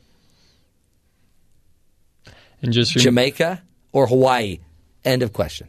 And just remember, if you are patriotic, pick the state. The state that Jimmy Buffett lives in. No, um, Hawaii. Okay. Number 50. Um, speaking of Hawaii, here's a story that has nothing to do with it, but it is in the Pacific Ocean. A nine year old boy swims to Alcatraz and back, breaking a record. Nine year old Central California boy braved strong currents, cold water to swim from Sa- San Francisco to Alcatraz Island and back. James Savage set a record as the youngest swimmer to make the journey to a former prison. By the way, that's a really weird category. How, how many prisons can you swim to? I think Azkaban is the candidate. Um, Okay. Uh, I, I, that was a rhetorical question. I was just asking it rhetorically. Just Oh. throwing it out there, not to be answered. okay, but that's one if if you're thinking about it. Yeah, if you believe in Azkaban and Dementors, yeah, that's another one you can swim to. Um, the station reports that uh, that by completing the swim, the fourth grader breaks a record previously held by ten, a ten-year-old boy and nine felons from the 1940s. Except they didn't swim back. They just swam one way. Losers. So they were disqualified from Yeah. that. James says the waves in San Francisco Bay hitting him in the face uh, 30 minutes into the swim made him want to give up, but his father offered him his father had offered him 100 bucks if he could complete it, up to 200 bucks if the father doubled it once the waves started getting really hard. In fact, the father in an effort to motivate the boy was playing some music for him. Here's a little soundtrack of the music he played to motivate his son in the swim. Rubber duck, Yeah. rubber duck, rubber duck, duck, rubber duck, duck, rubber duck. I like that when you hear the little squeezy duck. Tell me that doesn't want to make you just pick your stroke up. Yeah, it motivates you. Kick, boy, kick. He's kicking. Oh, you can just see the big waves. Beautiful. Mm. I love father dad moments. That's a that father son moment brought to you by Bert and Ernie and the Do the Rubber Duck song. As you know, we always like to end the show on a hero story. And have I got a hero for you? Imagine you're a mom and your best friend is dying of cancer. Okay? And your best friend tells you, as she's dying with cancer, that she wants you to raise her six children. You already have three of your own, and she really needs you to raise her children. What do you do? Well, that's the story of Beth Latekep. Uh, she died from breast cancer on May 19th at the age of 39. And her friend Stephanie Coley of Alton, Virginia, um, basically went to her and said, I need you to take care of my six children. Beth had been diagnosed with cancer two years ago when she was pregnant with her youngest child. She underwent chemotherapy treatments at Duke uh, Hospital in North Carolina. She was a devoted mother. That was her thing, Coley said of her friend. Her kids were her life. She loved them more than anything. She was humble, very sweet girl. Prior to her death, Beth requested a final wish from Coley, whom she'd grown extremely close to. The favor was one that would change Coley's family forever. She said, I know you will do this for me, but can you raise nine kids? She said, Can you take my babies, all of them, and keep them together? Coley recalled. She said, I don't know. I have to pray about this. I have to talk to my husband about this. We discussed it as a family, and my kids, her three, were the first to say yes, and they've gotten really close with Beth kid, Beth's kids. My husband was like a deer in the headlights, but he knew that this was what we had to do. So they did it. Coley and her husband, Donnie, uh, they got together and they took Beth's kids, and it was just formalized and official, made official in the courts um, on July 19th. Beth is now uh, her six children, Will, Selena, Jackson, Dallas, Lily, and Ace, are now brothers and sisters with Cole, Hayden, and Kaylin, and they are still a family and they are still together. So, folks, that is the sign right there and an example of heroes. Uh, stepping up, being the person that others need you to be in the moment they need you to be there. Sometimes you never expect it, but you can still make a difference. That's the challenge for all of us. Uh, that's the show. Let's make it a great weekend. Let's go look after each other, be there for each other, and do what we have to do to just do what's right. We'll be back again Monday. Take care. Talk about good. BYU Radio.